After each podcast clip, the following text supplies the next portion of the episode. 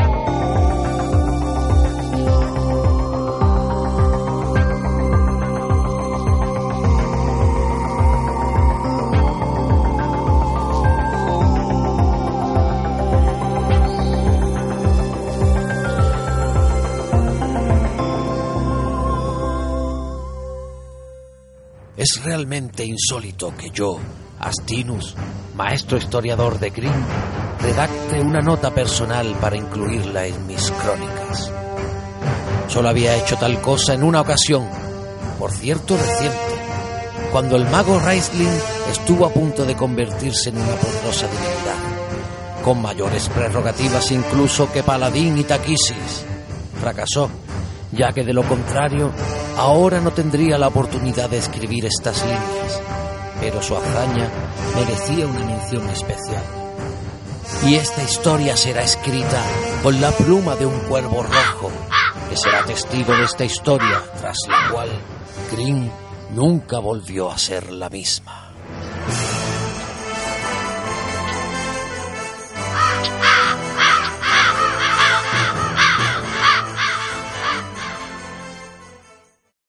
Bienvenidos a Cuervo Rojo. Ahora mismo estamos entrando en la atmósfera de Kirin, el mundo más cercano a nuestra ruta de repostaje. Nos acompañan el señor Millán. Hola, buenas tardes. Amor del Kai. Nuestro capitán, el señor Fali. Estoy un poquito malo todavía de la sopa, ¿eh? Y el señor Pachi. Hola, creo que me gusta este mundo. Estamos en un mundo que ha llenado los sueños de miles de personas en los últimos 40 años.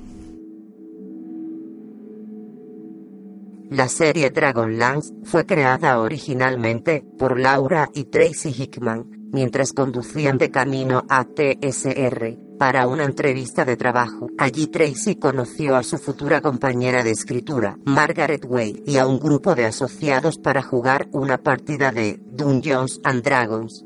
Las aventuras desarrolladas durante esa partida desembocaron en la creación del primer módulo de juego para Dragonlance y de la novela El Retorno de los Dragones, la primera de la trilogía de las crónicas de la Dragonlance. Green, el mundo de fantasía que crearon Margaret Weiss y Tracy Hinman para disfrute de muchas generaciones de, roleros. Y la verdad es que sí, ¿no? Porque son además un porrón de libros. Hoy vamos, en este, en este programa vamos a hablar sobre todo de, la, de las primeras trilogías, ¿no? Pero la verdad es que tiene una gran cantidad de, de títulos esta, este mundo de, de que crearon Margaret Wade y Tracy Hinman, ¿no?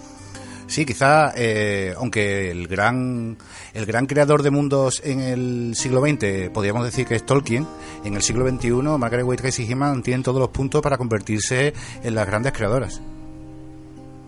Y digo creadoras por poner, son una mujer y un hombre, pero por poner el género delante. y bueno, ¿qué pensáis vosotros qué? ¿Jugaste a Dragonlance? Yo debo decir que mm, al tema Dragonlance me acerqué por primera vez jugando. Yo no. Las, las novelas las he leído gracias a, a vosotros. Igual que muchas, como Forgotten y demás. Pero lo que más me impresiona es el verdadero viaje del guerrero que hace nuestra un diosa en este mundo que es Margaret Weiss. Hace un auténtico viaje del guerrero para conseguir al final su, su, su objetivo.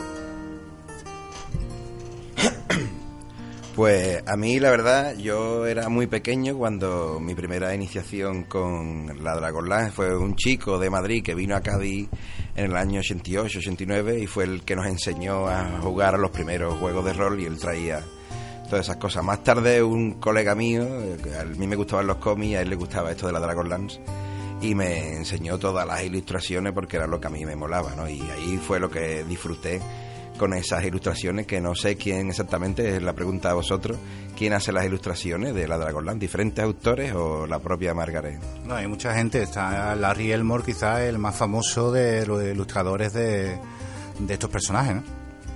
Pues me parece algo increíble esas ilustraciones de la Dragonland. Date cuenta que de, esto, de estas novelas se han escrito varias reediciones eh, cómics, eh, se han escrito todo tipo de merchandising también. Y entonces hecho han participado muchas personas, ¿no?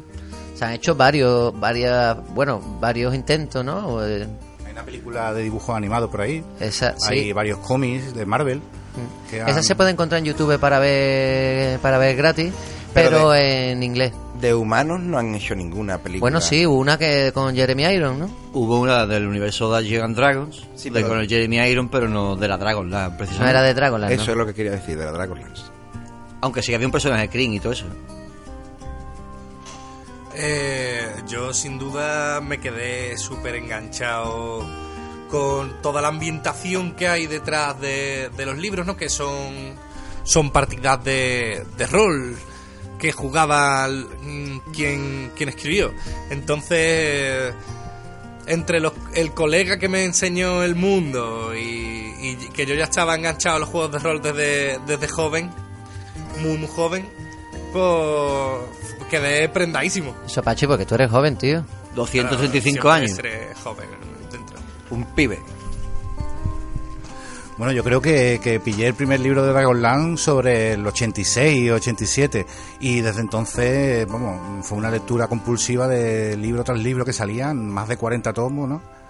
Y la verdad que es- recuerdo que me decía un amigo, pero, pero es mejor que te leas la... Si te gustan los caballeros, léete Arturo, léete la leyenda artúrica. Digo, "¿Tú- pero tú te has leído esto. Yo me leído Arturo, pero tú te has leído esto. Es que además era en aquella época, yo no sé si era muy recurrente la, la discusión de no, Tolkien es mejor, el Señor de los Anillos es mejor, no, la Dragonlance es mejor. Claro, quizá- O sea, era como una especie de competición y cuando en realidad son completamente complementarios, ¿no? Claro, claro, y quizás hay un paso más, ¿no? Que quizás sin Tolkien se, habría sido imposible. Pero Tolkien, si pecaba de algo, era de, mm, de poca diversión. ¿No? En- Con las novelas de la Dragonland eh, hay algunas que tienen un tono más incluso de terror, otras son más cómicas, pero son excesivamente épicas. Si estás buscando fantasía épica, la Dragonlance es... Es literatura de aventuras. Exacto. Sin embargo, eh, Tolkien es otra Exacto. cosa, ¿no? Es que otra cosa. Max lo ha dicho perfectamente, que podemos, lo podemos decir, Tolkien es tostón, porque puede ser un tostón, ¿eh? Las cosas como son. Te va a matar Carlos. Tolkien bueno, era un bueno. humanista, ¿no? Que, que rellenaba muchos campos del saber y, y lo quería plasmar todo, ¿no? Es como una enciclopedia británica de la Tierra Media, ¿no? Pero eh, eh, no, es, no es cinemático, quizá Eh, tal como está, es la velocidad de- del libro, ¿no? Es una literatura mucho más ligera y es una eh, la de la de las crónicas de Dragonlance. Es una literatura mucho más ligera, más apta para los adolescentes también. Y pero que sí que tiene eh, una historia que es apasionante, que se ramifica, que tiene su propio sentido mm, por sí misma sin ser una copia del Señor de los Anillos ni mucho Claro, menos. claro, y además es, mm, son varias generaciones ya. Exactamente, se crea una, un círculo alrededor de Dragonland y, y Dungeons and Dragons, ¿no? Y sí, muchas veces hemos hablado círculo de... de escritores, ¿no? Como Claro. bien pasaba con, con, Lovecraft. Lovecraft. Exactamente, con me la habéis Tolkien, quitado la boca. eh, Tanto como hemos hablado de la escuela de Lovecraft, ¿no? Pues esta es la escuela de, de Hitman y Weiss, ¿no? Exacto, exacto, sí, perfectamente. Es que es eso lo que dice Javi, es, está el círculo de Lovecraft, está el Tolkien, ¿no? Y, y podemos decir que esta gente también han creado su propio círculo, círculo literario, de hecho, avanzando en mundos y todo, ¿eh? O sea, porque, y otra cosa debo decir, ¿eh? Mm, he leído muy poco de fantasía épica pero lo poco que he leído, debo decir, Tolkien Tostón. La mayoría de... Te ha dicho ya dos veces, la tercera la tú, mayoría ¿eh? de, A la tercera te, te la tiro el mayo- botellín. La Sale mayoría de fantasías épicas son muy toscos a la hora de dar descripción y demás, como el Morco, por ejemplo, pero, pero con este Dragonland que estaba para adolescentes, no es nada, es más rollo, como ha dicho antes Max, eh, más rollo de cine, te lo puedo hacer, más, li- es más ligero y Yo- bien llevado. Debo decir que yo me apasioné con la Dragonlance y me pegué ocho años dirigiendo la Dragonlance y a mí me gustaba sobre todo el tomo dentro de la- el tono dentro de la fantasía, el realismo, ¿no? Ese caballero que siempre quiere ser puro y perfecto tiene horas bajas y es cuando crea las grandes historias, ¿no? Claro, Cuando tiene que vencer a la flaqueza, cojones. Ahí es cuando el caballero se pone a prueba.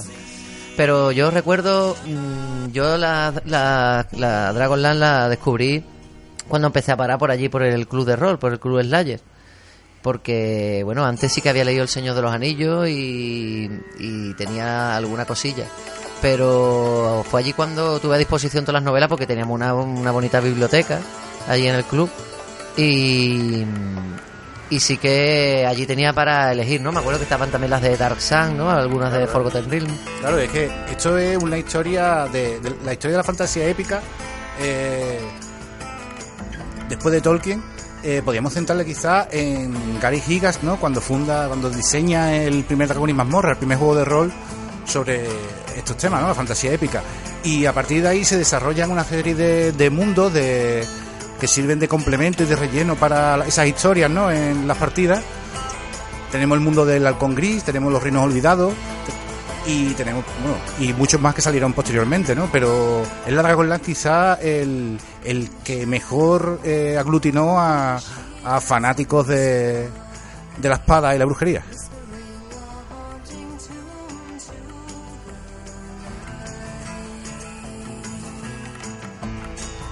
Bueno, y vamos a empezar a hablar de, de este mundo. Normalmente las historias de, de estos autores se centran en un continente, ¿no?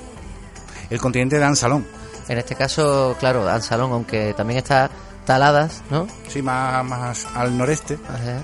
Pero que en algunos momentos de las historias también aparece, ¿no? Esas, esas tierras, ¿no? Se, habla de ellas, pero no la historia no, no va por ahí. Yo recuerdo el módulo de Cántico del Dragón, ese lo tenía yo. Sí, sí, sí. Ese lo estuve dirigiendo. Las Islas. Dragón. Exacto. Y bueno, eh, estamos en un mundo donde los dioses han luchado mucho y han causado estragos en el pasado en su lucha entre los mortales. Eh, en un pasado relativamente cercano, el bien venció. ¿Qué pasó?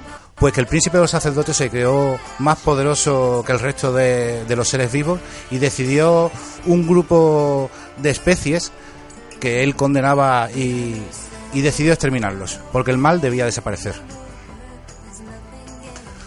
Poco a poco el fanatismo de este príncipe sacerdotes llevó a culpar a los magos, que siempre habían vivido en equilibrio con el resto de, de los ciudadanos, como culpables de todos los males del mundo.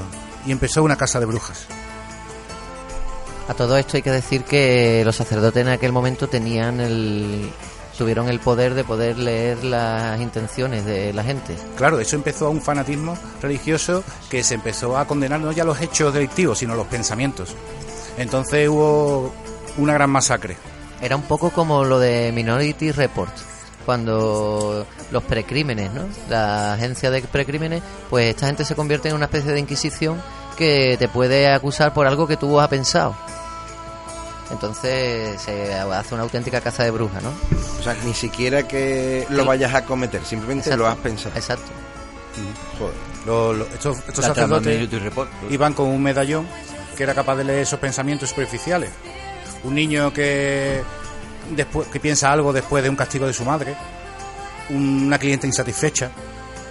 Todo esto conllevó a eso, a la gran desaparición de, mucha población, ¿no? Eh, los caballeros de Solania, los grandes aladides de la justicia, eh, no sabían bien cómo actuar. El príncipe de los sacerdotes, eh, con Era la máxima autoridad. el- la máxima autoridad y tenía el poder divino, realmente hacía milagros. Entonces la gran mayoría apoyaba sus atrocidades. Hay un momento que el príncipe de los sacerdotes decide exigirle a los dioses que le den el poder supremo para cambiar la realidad a su gusto. En ese momento los dioses se enfadan y lanzan una montaña de fuego sobre el mundo. El cataclismo. Y bueno, si sabemos que Pangea se dividió en muchos milenios, pues en 40 años aquí el continente de Kryn se partió en mil pedazos.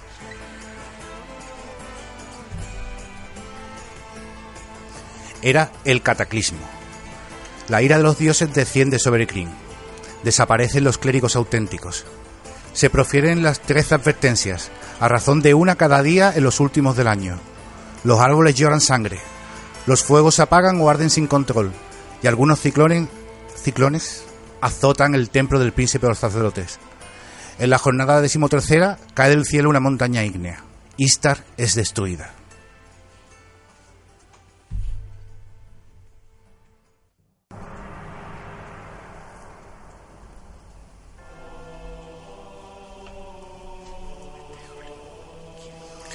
En las novelas de, de la Dragonlance es muy importante el papel de los dioses. Los dioses son aquí entes reales que tienen sus propias guerras. Hay una, es una triada. Sí, se llama la Sagrada Órdenes de las Estrellas y son tres facciones, el bien, el mal y la neutralidad.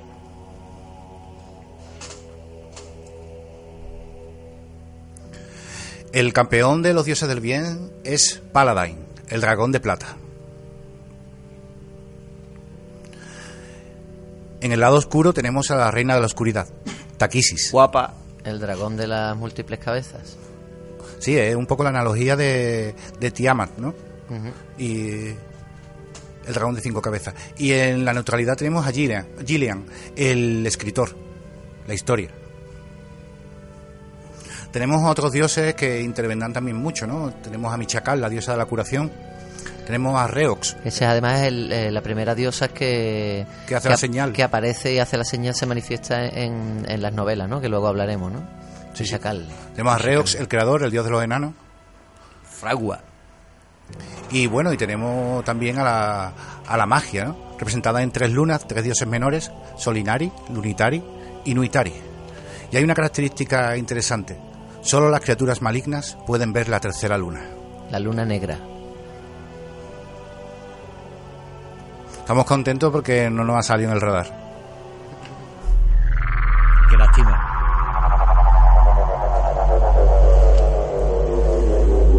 Hemos aterrizado. Bien, y, y la presencia de estos dioses cambiará según la cronología de la historia, ¿no? Eh, después, hemos dicho que el cataclismo es el gran adiós de los dioses, el gran enfado, y los dioses abandonarán la tierra. Abandonan la humanidad, ¿no? Después Mm. de lanzar la montaña de fuego con el- la intención de destruir la humanidad. Toper, hay que decirlo, ¿eh? Toper. Porque se sienten defraudados, ¿no? Por Defraudados el de su ser creación. humano, por el... Sí, pero hay que decir que los dioses en Crimson eh, se dejan querer porque se van, se vienen, en fin. Claro, es Como interesante todos los porque dioses. Ay, como todos los dioses. cuando una de las fuerzas tenga más, más presencia sobre el Kryn, se romperá la balanza y, y el mundo lo sufrirá, ¿no? Menos Takisi que nunca ha abandonado. No, realmente Takisi es la gran luchadora por la humanidad, ¿no? Es la que más interviene aquí. Guapa. Bien, y entre medio de eh, en medio de todo este panteón de dioses del que bueno hemos hablado solo de algunos, ¿no? Después hay otros dioses diríamos menores o de no no menores, pero No menores quizá, pero que sí que, que salen menos en las novelas principales, ¿no? sí y que hacen referencia a diferentes tipos de elementos o valores o Como el ¿no? príncipe Eh, de las mentiras, por ¿no? ejemplo. De hecho, es curioso que uno de los dioses, el dios del conocimiento, el dios de los monjes, eh, tiene el mismo nombre que el apellido de dos de los protagonistas de, de los Herederos de la Lanza. Siempre se ha dicho que no hay ninguna relación, pero entonces ¿para qué lo pones? Es verdad, eso es verdad, es cierto. Y bueno, eh, tendremos a los dioses intentando colarse en el mundo real en muchas oportunidades, eh, ya que en el pasado ha habido un pacto de no intervención. Eh, En eso es un poco parecido a la mitología griega, ¿no? Los dioses interactúan mucho con la, con la humanidad, se fijan mucho en la humanidad y, y interceden en muchas ocasiones con diferentes avatares y aparecen y, y- y al final eh, condicionan la- el rumbo de las aventuras, ¿no? En algunos casos. Meto aquí que no sé si si es off, off topic, pero off topic, pero es Erasto, por ejemplo, se queja mucho de Juego de Tronos porque los dioses no intervienen. y que le gusta más la Dragonlance por eso mismo, porque los dioses son intervienen a cada momento. Eso es lo que le gusta a él, en la, en la fantasía épica, que el dios tenga presencia. Si hablamos de Juego de Tronos, ya veremos que quizá uno de los personajes puede haber influido en John Nieve. Bueno, bueno, vamos a.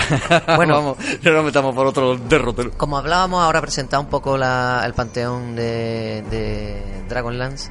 Eh, está también, por supuesto, y justo de- debajo en el escalafón, ¿no? Lo, lo que serían los dragones, ¿no? Que los dragones también encontramos una dualidad, ¿no? Encontramos Bueno, una trinidad, ¿no? bueno, los dragones del bien y los dragones de, Del mal. del mal. Que también habrá unos mm, Neutros, ¿no? Unos neutros, pero no intervendrán en la guerra al principio.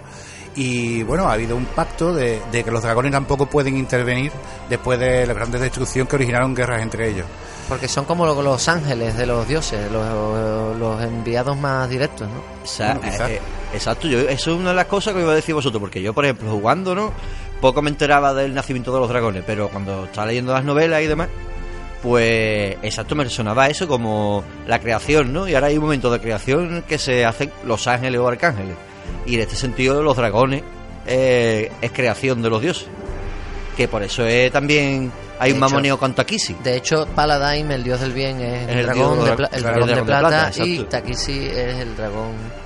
Sí, como hemos dicho, cabezas. es como, como sí, como Tiamat o como antes mencionábamos, ¿no? Sa- eh, Sargonas, que es como Sargón, ¿no? Un dios de la guerra, un dios Mm, tirano, un exactamente. dios Que también se puede decir aquí que hay mamoneo entre ellos, porque el, el Paladín y Takeshi antes que se, que, que se hablaban, que se...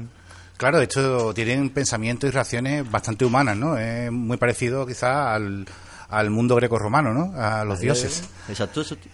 Y, y también habrá traiciones y lucha de poder. Por ejemplo, habrá dragones en en el lado maligno que querrán eh, tomar el poder, pero realmente es que no se atreven porque saben que, que Takisi es mucho más poderosa que ella. De hecho, habrá algunos que aprovecharán su- la ausencia de los dioses en la tierra para hacer también sus cosas, ¿no? Claro. O sea, una de las cosas guapas de la novela que el pasado adolescente cuando estaba, a lo mejor, porque yo soy más adulto, puede ser que le que haya pillado, tam- ha pillado estos en cuando los dioses desaparecen empiezan a aparecer estos típicos típicos tíos que quieren meter sus propias divinidades Los y. Los está. buscadores. y ahí y, y hay un trasfondo también de eso de los que van con los falsos dioses eh, Es la nueva interesante, religión, ¿eh? claro. es una apología al cristianismo Ahí clara. está, ahí está, que- Eh, los buscadores al principio eh, son perseguidos, después son redimidos y después son ellos los perseguidores, ¿no? Eh, de hecho lo dice Tanis, ¿no? En el segundo libro cuando vuelve dice "A- solo han pasado cinco años y de repente los, los, los buscadores han- las cosas que dicen no pueden ser ciertas, no, no, no recuerdo que esto fuera así, ¿no? Y efectivamente los primeros problemas que tienen también son con algunos buscadores, ¿no? Claro, eh, los protagonistas de, de la trama principal de este mundo, de estas novelas, Sí, que ahora presentaremos, ¿no? Eh, que todavía... Claro, se han partido en la búsqueda de la verdad, ¿no? A ver si queda en el mundo eh, algo de, de la verdad divina. Entonces han decidido quedar en, un, en una taberna dentro de cinco años y cada uno parte en una dirección, algunos con ese motivo, otros tienen unos motivos más escondidos. Y será la vuelta de estos cinco años cuando empiece lo que se llama la guerra de la lanza. Otra cosa de chula de eso es eso, ¿eh? que, las novelas empiezan con que los nuestros héroes vienen de, de un juramento que han hecho de vamos a hacer nuestra propia búsqueda y nos reunimos aquí así. O sea que no empieza la novela con, con rollo de nos conocemos o somos amigos, nos hemos encontrado aquí, no, no, ya viene con un motivo, con una historia detrás que después dará también pie a otras novelas. Claro, claro, a, mi- a cientos de precuelas. Exacto, exacto, incre- increíble. Viva Margaret Weiss y Tracy Hickman. Bueno, y como hemos estado hablando de dragones, que menos que contar una historia. En el pasado los dragones juraron no volver a intervenir. Los dioses ya lo habían hecho antes. Pero realmente, ¿quién puede confiar en un dios? Los dragones de la oscuridad robaron los huevos de los dragones del bien. Con un motivo muy oscuro.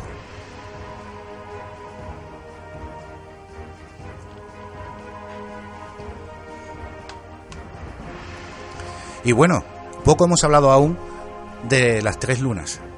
los tres dioses de la magia, los hermanos en el poder, decidieron hacer el juramento de poner la magia por encima de todo, incluso de sus ideales. Esto le hará en varias ocasiones enfrentarse al resto de los dioses.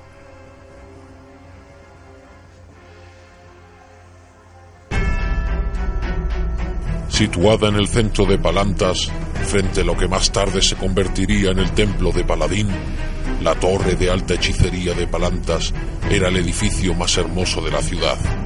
Una torre de mármol blanco puro rodeada de vallas de oro.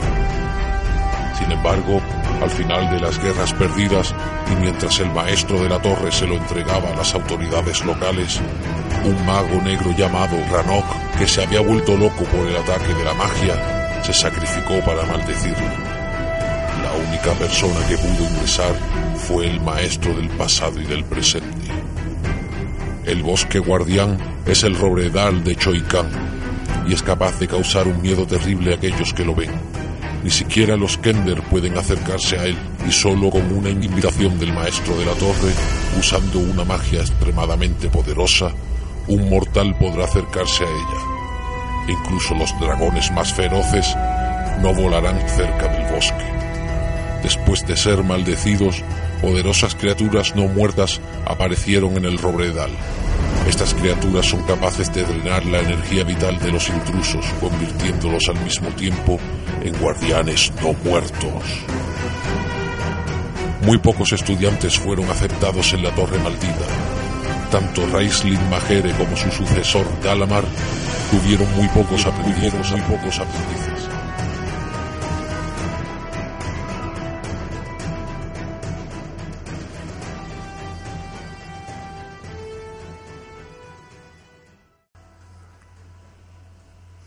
la magia, el gran protagonista también de estas historias.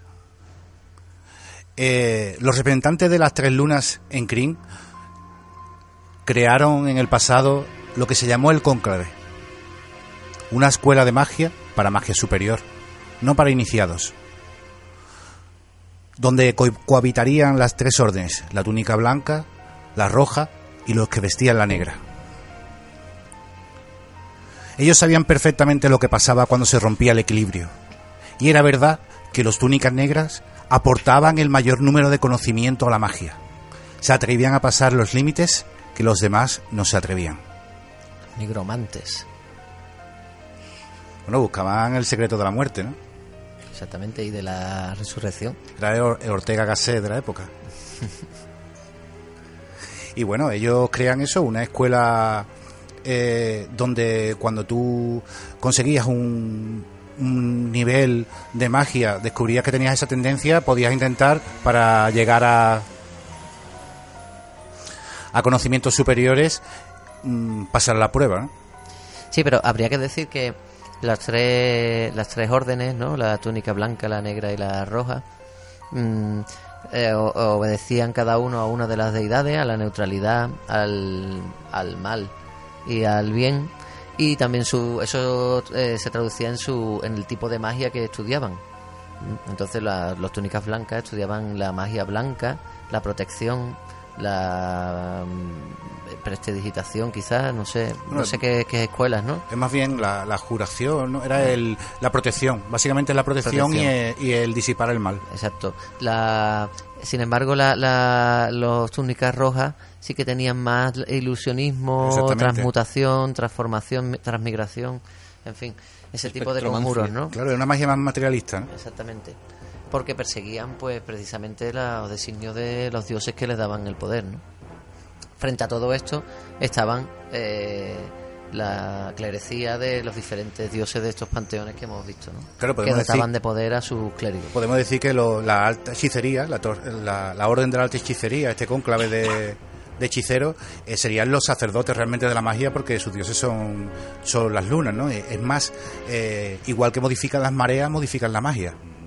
Cuando tu luna está llena sobre ti, eres más poderoso, ¿no? Uh -huh. De hecho, hay una, un acontecimiento cósmico que se llama el ojo de el ojo, donde las tres lunas se ponen en la misma situación y es un momento especial para la magia. Se alinean. Perfecto para hacer rituales y invocaciones Se y podría gordo. pactos. Can, can, can. Claro, y la túnica negra pues buscaría los secretos de, de la conjuración y la nigromancia. La muerte, en definitiva, el estudio de la muerte. Y de otras El dimensiones, quizás. De hecho, eh, hay personajes de la túnica negra que tienen un pensamiento racional científico como Dalamar, muy interesante, ¿no? Y, y lo habla con otras órdenes, ¿no? Que, que el conocimiento les puede llegar a protegerse si en un futuro la humanidad se vuelca otra vez contra los magos, ¿no? De hecho tendrá muchos enemigos, ¿no? Por ejemplo, las órdenes de caballería no son muy amigas de... De los túnicas De- negras. Y ni las, túnicas blancas, quizás. Bueno, pero de, mm, hecho algunos en el juego tienen eh, poderes especiales contra túnicas negras y criaturas de bajo el influjo de Nuitari, ¿no? Vamos, que podríamos decir que hay una clase social en el mundo de la Dragonlance que no confía o no quiere, no cree en esas religiosidades o ese tipo de panteones, ¿no? No, lo que ocurre es que mm, hemos empezado contando la historia del cataclismo, hemos empezado, eh, hemos estado contando ahora un poco el panteón y la magia, de dónde proviene la magia de ese mundo, pero en realidad ahora cuando empecemos a hablar de las novelas, eh, las novelas empiezan en un contexto en el que los dioses han- se han ido, han abandonado la Se tierra. Han abandonado la, la tierra y la, y la mayoría de la gente no conoce el culto de los dioses, está cayendo en el olvido. ¿Mm? Entonces de repente hay, bueno, ahora lo contaremos, pero de repente hay una visionaria que dice que se le ha presentado La Virgen. eh, La Virgen. sí, Exactamente, la exactamente. Virgen Michacal, sí. Se le presenta a, un a una princesa de una tribu bárbara De los bárbaros. ¿m? y entonces pues ahora se monta la compañía, ahora ahora hablaremos un poco de, de la compañía de la lanza y y, ya se- y, y en ese contexto los dioses no, no, no están aunque se hace referencia y bueno y tienen mucho que ver después. Bueno, y esto de la, de la magia, ¿esto qué? Eh, había, yo por lo que tengo entendido, había cinco torres importantes de la magia o que estaban situadas en cinco sitios diferentes, ¿no? torres de alta hechicería Exacto. Y luego, como os dije fuera de micro, que están, existen tres, tres leyes también dentro de, de esas, de esas, no sé si las torres o las ciudadelas, donde, ¿no? Lo de, que os dije antes, ¿lo digo o, o sigue? Lo de que en primer lugar todos los hechiceros son hermanos en su orden y todas las órdenes son hermanas en el poder. El segundo sería que los lugares de alta hechicería son mantenidos en común entre todas las órdenes y ningún hechicero debe, ninguna hechicería debe ser usada allí de manera furiosa, furiosa contra otro hechicero. El tercero sería que el mundo más allá de los muros de la, de la torre pueden conducir a hermano contra hermano, orden contra orden, pero así es como funciona el universo. Exactamente, son zonas de, de Son como comercio, de escuela, claro, como exactamente. elíseos Claro, un punto sagrado donde no se puede luchar. De hecho, eh, eh, hay veces, ¿no? Que a lo mejor un túnica negra coge de discípulo a un túnica roja para enseñarle algunas cosas y a un túnica blanca que, que a lo mejor puede desaparecer en algún pasillo, ¿no? Pero no, nunca puede ser un ataque fragante de... De hecho, que luego mencionaremos, me imagino, algo de la prueba, ¿no? Que antes de la prueba tú eres una túnica y después de la prueba puedes cambiar Bueno, también de túnica. realmente tú no eres ninguna túnica antes de pasar la prueba. Tú puedes vestir del color que tú quieras. Exacto, porque el prim- porque de primera de primera como mago eh, de, primerizo puedes utilizar todos los cantamientos. Eh, que- cinturón blanco Ahí está, no, te- no tienes un Claro, de hecho, uno de los personajes, eh, la decisión que toma realmente cambia de dirección en su, en su estudio. Mm, después hablaremos de esas cosas. La magia, las torres eh, son cosas súper interesantes en estas novelas. De, tenemos una torre que se esconde, tenemos una torre protegida por un robledal donde ningún corazón valiente puede atravesar. Tenemos incluso en algún momento una torre en el fondo del mar. Y los magos necesitarán ese comercio, eso, esos espacios de paz, porque ellos están ligados a los hechizos que conocen y estudian.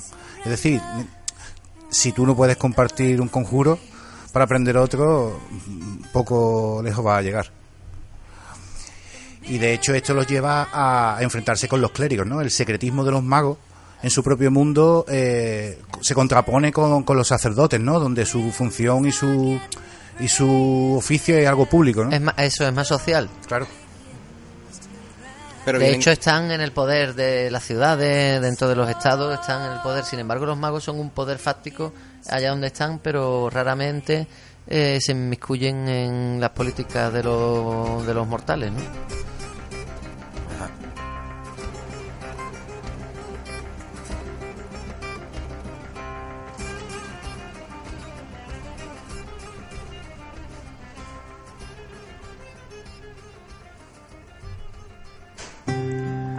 Nadie conoce los orígenes de la posada El Último Bar.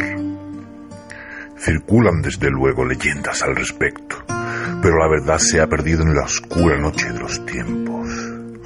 Se sabe que, en época reciente, Otik Sandal compró el establecimiento por medio penique de Kender. El anterior propietario había dejado que se fuera deteriorando hasta que el edificio quedó ruinoso y necesitado de obras de restauración. Se rumoreaba que aguaban la cerveza y que tan solo el estómago de un enano gully podía digerir la comida. El último hogar se convirtió para Otik en esposa, familia y casa. Consagró largas horas a hacer las reparaciones en el viejo local. Una noche, hoy famosa, del año 351, un grupo de amigos se reunió en el último hogar tras una ausencia de cinco años. Aquella noche estaba destinada a hacer historia, pues fue en tan memorable fecha cuando Golmund, luna de oro, princesa de los Quechu, devolvió al mundo el conocimiento de los dioses verdaderos. En el transcurso de la misma velada, los compañeros emprendieron una misión que los llevaría a luchar contra la reina de los dragones y sus diabólicos ejércitos. La guerra de la lanza se inició aquí, frente a mi chimenea. Y aquí empieza nuestra historia.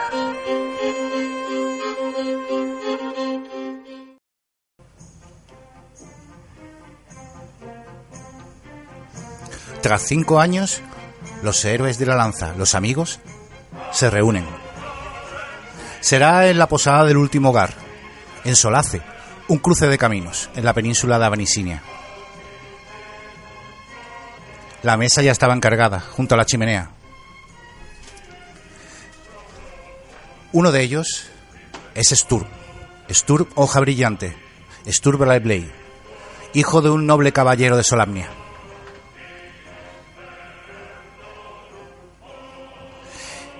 un apasionado de esta orden que partió hacia el norte a buscar información sobre su padre y ha llegado con una armadura puesta, una armadura de caballero.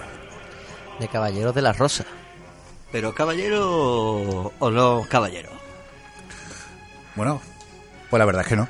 Se presenta, pero se presenta durante todo ese momento como caballero. Lleva Y- la armadura de su lleva padre. la armadura de su padre, ¿no? Del Caballero de la Rosa. Eh, porque, bueno, hablar que los caballeros de Solamnia son un- una orden de caballería que constituyen un reino, ¿no? Un reino, Reino de Solamnia. un reino ahí. Tiene eh, su capital en Palantus. Exactamente. Y su otra gran ciudad en Solanto, ¿no? En Solantas. Solantus. Y bueno, ellos están estructurados en tres órdenes. La Orden de la Corona, dedicada a proteger a todos los ciudadanos de Solamnia y de la, de la Alianza de la Espada Enfundada.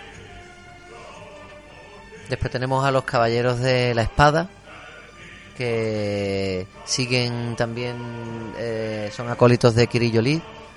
Y, y es, es la segundo, el segundo rango dentro de la caballería. Y estos son los defensores, ¿no? Son los defensores a, a muerte, ¿no? Son Son, lo que cargan la justicia. Son las tropas. son las tropas, son los que desarrollan eh, el combate y la clerecía al mismo tiempo. Son Claro, como sí. los antiguos cruzados, ¿no? Claro, serían lo que en otra historia llaman los paladines, ¿no? Son guerreros sagrados y los cuales tienen unos requisitos bastante estrictos y por eso todos los caballeros de la corona no consiguen entrar tampoco. De hecho, para llegar a ser el máximo maestre de la Orden de la Espada, eh, tienes que llegar a ser un, pa- un paladín.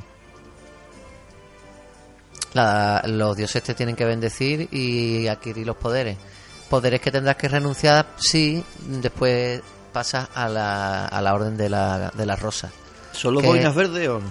No es que sean los buenas verdes, pero son eh, la alta élite de, la, de, digamos, los, los grandes oficiales, eh, los grandes mandos y coroneles de las tropas y además los únicos que tienen permitido montar a lomos de dragones. Claro, hay que decir que en el- la fundación de Solamnia, el Son la caballería cual la funda Vina Solamnus, ¿eh? un la aviación, ¿no? La RAF.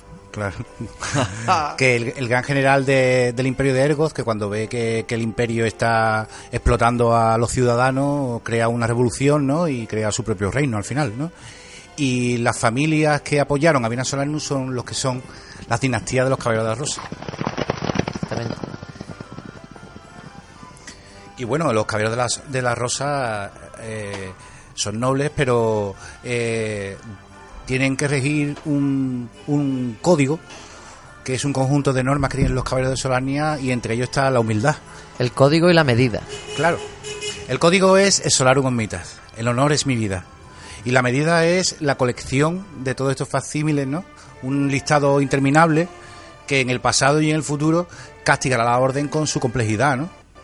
Incluso como los antiguos samuráis, ¿no? Y algunas veces por hacer lo correcto eh, eres condenado a muerte. ¿eh? Porque has, roto la medida. Claro.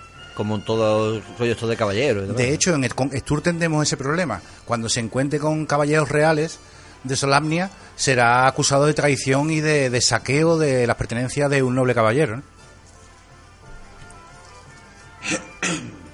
Era eh, típico, ¿no? El caballero romántico con destino trágico que efectivamente eh, tenía que desafiar la rigidez de la estructura militar a la que estaba sometido para poder vencer en, el, en la empresa en la que se había inmerso y eso le conlleva un- una deshonra, ¿no? O un Claro. desmérito que luego en algunos casos se, se arregla, ¿no? Debido a la magnitud de la heroicidad que ha hecho, Claro. pero en otros casos no.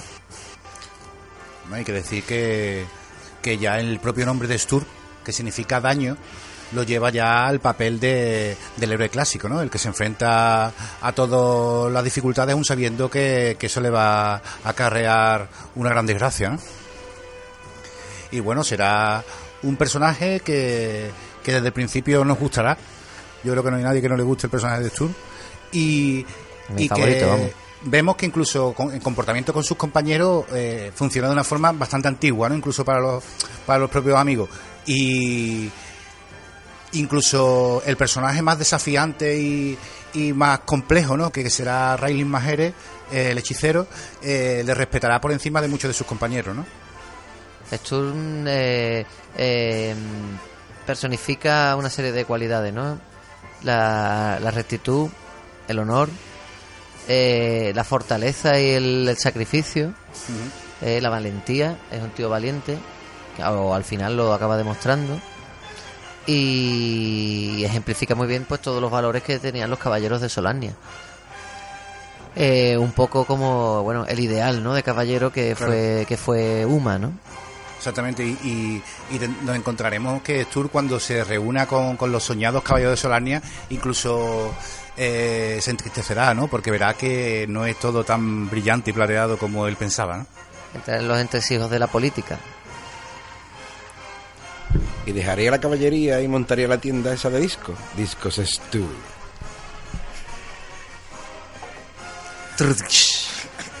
Hay falta de efecto. Otro de los dos personajes que llegarán a esa posada serán dos personas que no estaban invitadas. Estamos hablando de dos bárbaros de las llanuras, Gulmund y Riverwind, Luna de Oro y Viento del Río.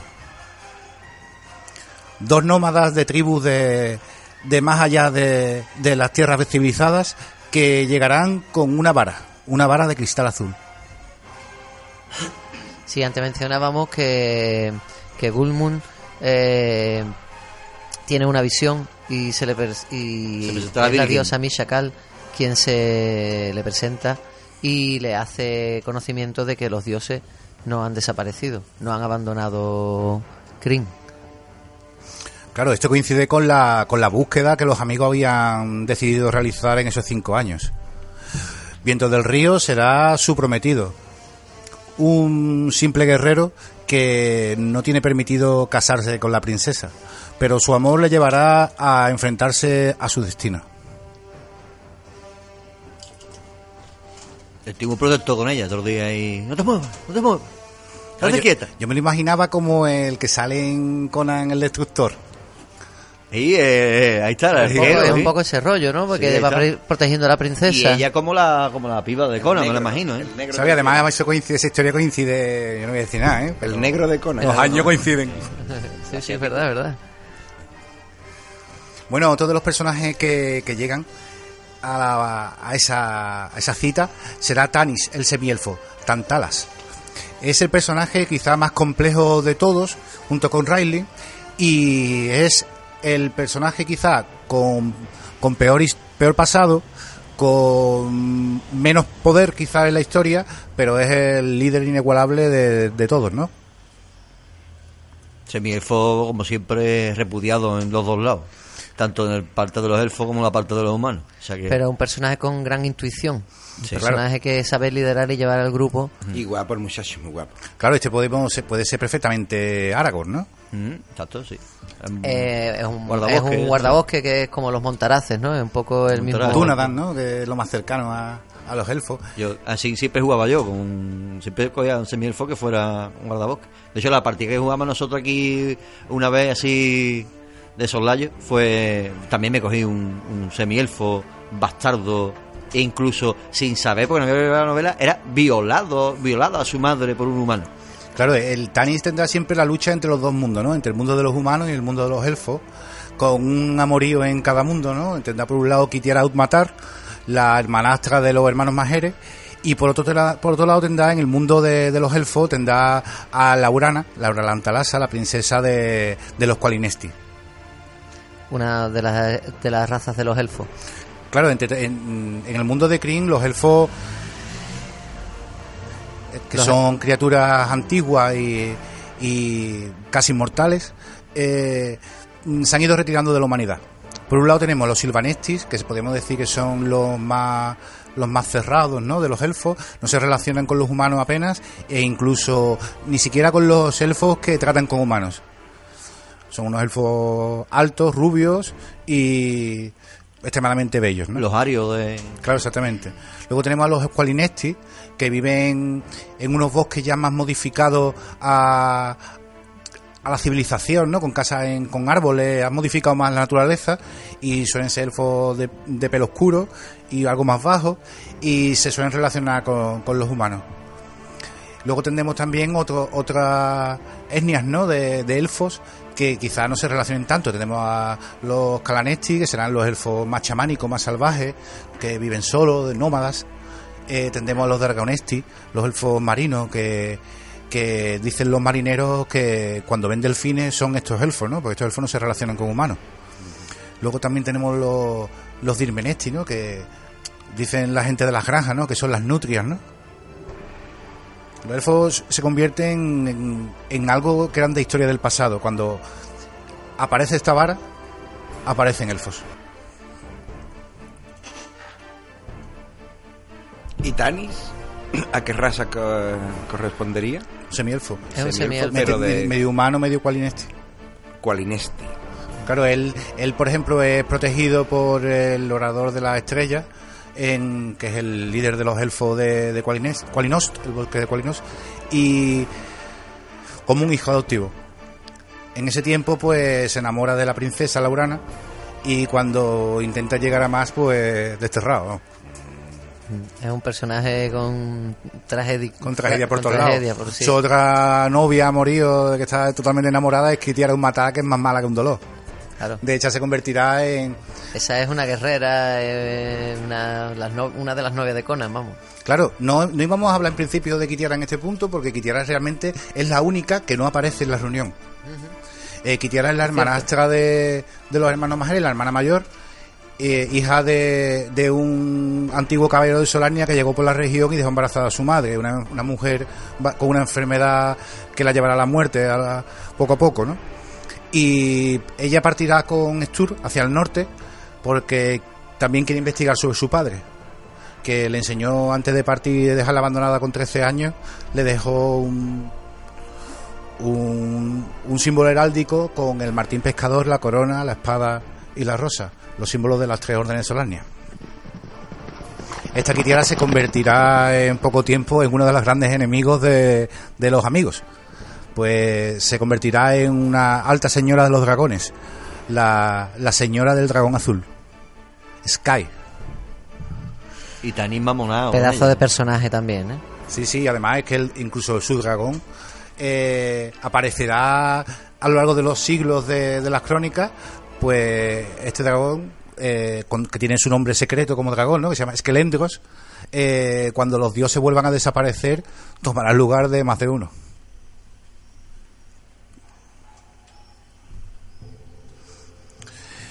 Llega también uno de esos personajes que son eh, trágicos y entrañables. Flynn Fuego de Fragua. Flynn Flyforg, eh, el enano de las colinas, que realmente fue el padre adoptivo de, casi todos estos niños, eh, vivía abajo de los Wallenwood, gigantescos árboles que hay en Solace, donde la gente ha construido casas en sus ramas. Este forjador, aparte de intentar sobrevivir criando a, a tantos niños excéntricos, eh, será también uno de los focos de unión del grupo. Otro de sus hijos adoptivos será un Kender, Taslehor Burfoot, Taslehor pie deforme, un Kender. Los Kender serían los niños de Kryn. Eh, en otra literatura, en otras historias, aparecen como, como los Halfling, ¿no? Pero tienen aquí eh, una característica especial que tienen la inocencia de los niños. Entonces, por ejemplo, son inmunes al miedo, tienen una destreza impresionante y tienen un, un nulo sentido de la propiedad privada. Entonces son extremadamente cleptómanos y problemáticos, por lo cual nadie los quiere en ninguna ciudad. Unos rojos, Son unos mangantes. y- No son días- anarquistas. Tantos días quedándose con todo. unos Robin Hooses. Peor. Porque ir por robar. Claro, eh, ellos, ellos en algunos momentos pues serán una especie de lemis, ¿no? Porque al ser inmune al miedo, pues eran, no tendrán una esperanza de vida muy alta. Como Lemmy tirándose el precipicio. Y bueno, tendríamos, nos quedarían dos de los personajes más interesantes y a la vez complementarios. Los hermanos Majere. Caramon y Raisling. Si tenemos que imaginar a Caramon, podemos imaginarlo como un guerrero extremadamente fuerte, extremadamente bueno y extremadamente tonto.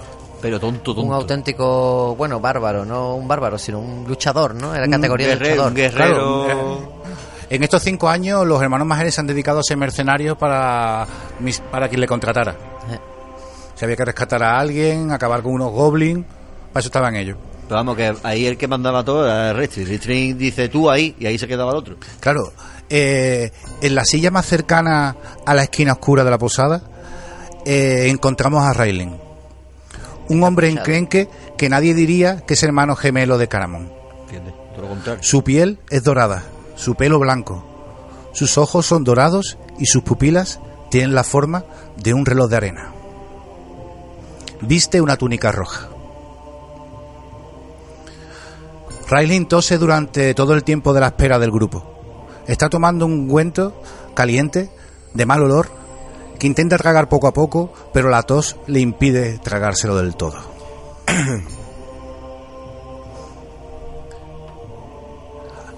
Raisling y Caramon acaban de pasar la prueba de alta hechicería. Caramon, una persona vivaz y feliz, no tiene cara de estar pasándolo bien. Un mago nunca llega tarde. Ni pronto. Llega exactamente cuando se lo propone. La prueba de Raisling ha sido extremadamente dura. Nunca volverán a ser igual. Raisling sale de la prueba con una vara, la vara de Magius, la famosa vara que ayudó al ayudante del gran guerrero del pasado, Uma, a vencer a la propia reina de la noche. Su piel ha cambiado y su salud ha sido mermada. Lo que ha ocurrido ahí no puede ser dicho. Pero todo parece que alguien ha ayudado a superar la prueba a Raisling. Poco a poco nos enteraremos de la historia. Fistandantilus, el gran nigromante, el archimago del pasado, apareció en la prueba para ayudarle, entregándole el bastón de Magius. La última prueba parecía que iba a ser fácil. Las otras dos fueron relativamente fáciles. Solo tenía que cruzar una puerta, pero para ello tenía que matar a su hermano. Superó la prueba.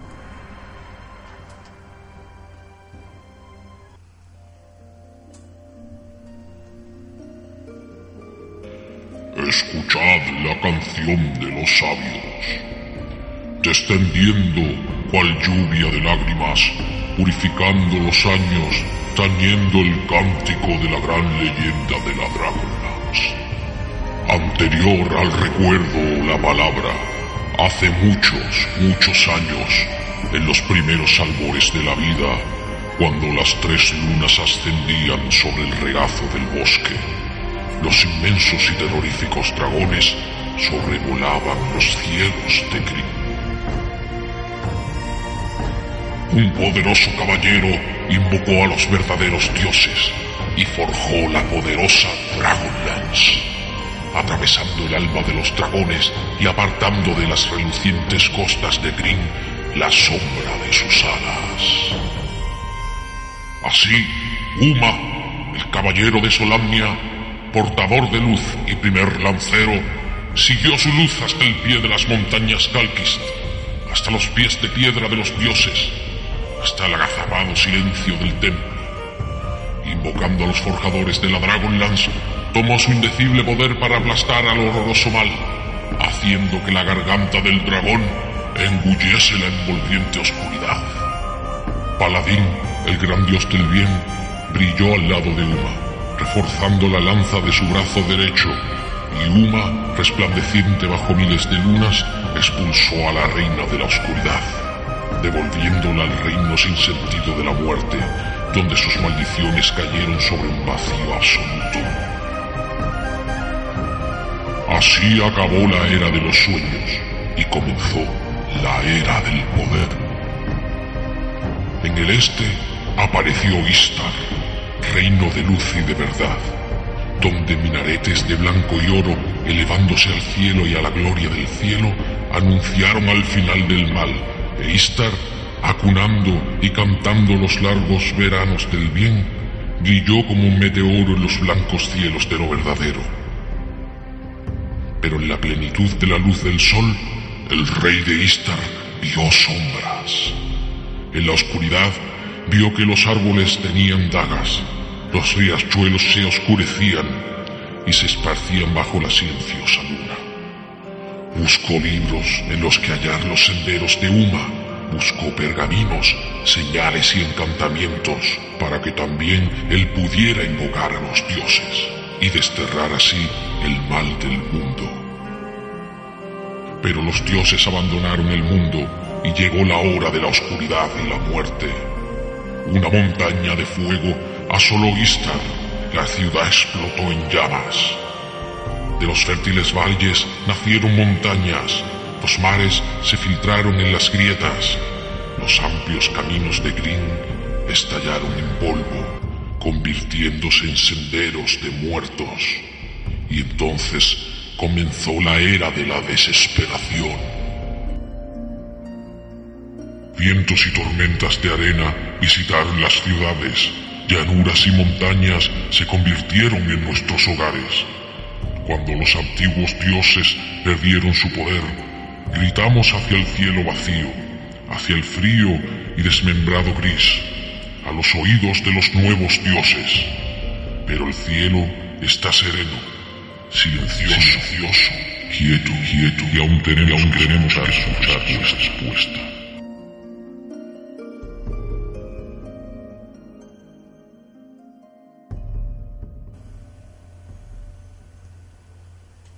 La Dragonlance, el gran objeto sagrado que moverá las aventuras de estos personajes y de casi todos los que intervendrán en las novelas, ¿no?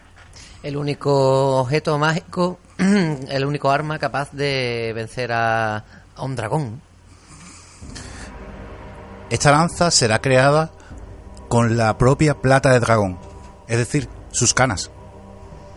Sí, sí, con las escamas, ¿no? Del dragón. ¿no? Y hace falta, haría falta el martillo de caras, el maz- la maza del rey de los enanos. Y un brazo, un brazo que será creado con esa propia plata para un forjador manco. Exactamente. Como Manco era Reorx, ¿no? Claro, y el, el, el tema de, de la lanza será mm, importante y además no todo el mundo podrá portarla, ¿no? Debe ser un personaje de, de corazón puro y decidido e incluso las verdaderas lanzas, ¿no? Las lanzas de dragón para montar en dragón, Para jinetes de dragón. para jinetes eh, extraen su propio poder de, de la fuerza vital del dragón. Es decir, en una batalla el dragón incluso puede llegar a morir. De extenuación. Claro. Y esas escamas que, que los mismos dragones se la dejan que se la quiten para No, que, no, hay que vencer a un dragón para... para que- o sea, matarlo y entonces le quitan las escamas. Claro. Y ya después eres capaz de montar a un dragón que será tuyo posteriormente. ¿no? No, los bueno, los bueno, los dragones- eligen a su montura, para empezar. Pero eh, sí, en las guerras de la lanza, eh, los caballeros de Takisi montan dragones de colores, mientras que los caballeros de Solania, los caballeros de la Rosa, que como dijimos antes, estos son los únicos que se les permite montar dragón. eh, Son metálicos. eh, cabalgan dragones metálicos, dorado, broncíneo, cobrizo. Y hay batallas aéreas, ¿no? Por eso decía yo antes lo de la RAF, ¿no? Porque son como las batallas de la aviación, ¿no? Aparte de que los dragones tienen todas sus capacidades, su hálito de fuego, etcétera, poderes y magia. Eh, los dragones en Dragonland son criaturas extremadamente inteligentes, son magos de alto nivel y aparte de seres mágicos, O sea, los, los dragones también son magos son magos mágicos. Claro, incluso por Como ejemplo. González. y, y Cuando- tienen- y hablan, Claro, claro. y tienen avatares humanos. o sea, un poco como lo de la película Avatar, ¿no? O sea, el dragón elige a su. El, el- A su ah, jinete y- Exactamente. El dragón se, se personifica eh, con, un, con un avatar humano, conoce a su jinete y si es de su agrado, pues lo elige. De hecho, hay una de las tragedias ¿no? de, de la trama es el hermano de, de, de la rein- de la princesa elfa que hemos dicho antes, la Urana, ¿no? que es Giltanas, que se enamora de una elfa calanesti, una elfa de estas salvajes, Ajá. tienen un romance y en un punto, cuando están frente a la tumba de Uma, eh, él descubre que realmente es una dragona, ¿no? O sea, que es un momento lésbico. bueno, zoofílico, ¿no? Y bueno, eso hemos dicho, ¿no? Hay mucha relación con, los dragones. Los dragones son, como hemos dicho, son grandes generales realmente. Y si el señor del dragón que lo monta es de voluntad débil, realmente será el dragón el que mande, ¿no?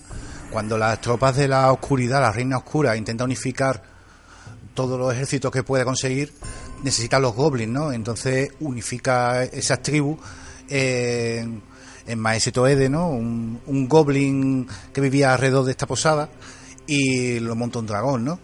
Pero el dragón realmente es el que lleva las tropas. Entonces, los dragones son seres mágicos con poderes casi inmortales, o no, por así decirlo, pero se dejan dominar por un humano, ¿no? No, no, no, es que es la lucha de los dioses y los dragones realmente son como los ángeles y los demonios, ¿no? Sí, pero el jinete que hace funde con él, por así decirlo, que Claro, porque ellos no pueden tocar siquiera la, la lanza realmente, no la, no la usan. pero necesitan a alguien que porte esa lanza, ¿no? Claro, a un jinete que porte la lanza. Los dragones bien encontrarán su igual, ¿no? Su campeón humano. Y los dragones de, de la oscuridad, pues a lo mejor simplemente es un mandato de la reina oscura. Y ellos quieren devorar a su propio jinete, ¿no? Aparte, cada, cada, mm, cada especie, digamos, se enfrenta en la batalla de la lanza contra su par, ¿no? O sea, lo- los dragones se enfrentan contra su contra sus eh, rivales di- directos, ¿no? En combates aéreos, Ajá. pero es que los humanos también están librando una guerra humana en la que participan además otras las otras razas, ¿no? Las otras Claro, hemos dicho en el pasado se firmó ese pacto de una agresión Ajá. y hemos dicho que sin que los dragones bien lo supieran robaron de robaron de sus nidos los, los huevos de los futuros dragones. ¿no? Entonces en la guerra que se avecina aparecerá una nueva raza eh, muchos de ellos escondidos bajo túnica como si fueran buscadores de estos nuevos dioses, que son los draconianos. Unos seres lagartos eh, que tienen una particularidad, que cuando mueren puede pasar una serie de cosas. Puede ser que se conviertan en piedra y tu alma quede atrapado, por lo cual te, es más fácil de que te, te destruyan, ¿no? Y algunos otros pues estallarán en ácido. Como un troll extraño, ¿no? Ahí- Claro, son tropas kamikaze, ¿no? Y algunos de ellos incluso manejarán la magia. Luego sabremos que estos draconianos realmente han sido eh, un producto mágico. Han sido creados por los grandes nigromantes de la túnica negra que sirven a la reina oscura y sus clérigos eh, a través de los huevos de los dragones. Es decir, han corrompido los, dragones, los huevos de los dragones del bien y creado esta nueva raza. Cuando ese secreto llega a oídos de los dragones del bien, pues se rompe la alianza y hay una gran batalla. Hay otra de las similitudes, ¿no? Con el Señor de los Anillos, ¿no? Con... Claro, veo, veo bastante similitudes. Ahí hay algunas cosas que son similares por eso, ¿no? Pero eh, los draconianos son además personajes muy interesantes que en la literatura del mundo de Dragonland tienen su propia su propia saga, ¿no? Sí, Eh, draconianos y gnomos y enanos. Enanos y draconianos es un libro en plan comedia, pero muy interesante y es eh, es una compañía de soldados draco- draconianos que decide que están en su guerra, que van a morir y desertan, ¿no? Y entonces intentan montar una, una granja, una, un pueblecito y se encuentran con sus vecinos los enanos que no están tan de acuerdo. Y es un libro muy interesante sobre también lo hemos visto ¿no? en El Príncipe o Sacerdote, ¿no? De las autodenominadas criaturas malignas, ¿no? Eh, El libre albedrío donde está, ¿no? En esto, ¿Puede un goblin ser aceptado en un pueblo? ¿Puede un draconiano, que es lo más, quizá lo más retorcido, con la magia negra, ¿no? De tener una redención? ¿Puedes cogértelo en el juego de rol como personaje jugador? En principio no, pero ya yo creo que ya se puede coger lo que sea.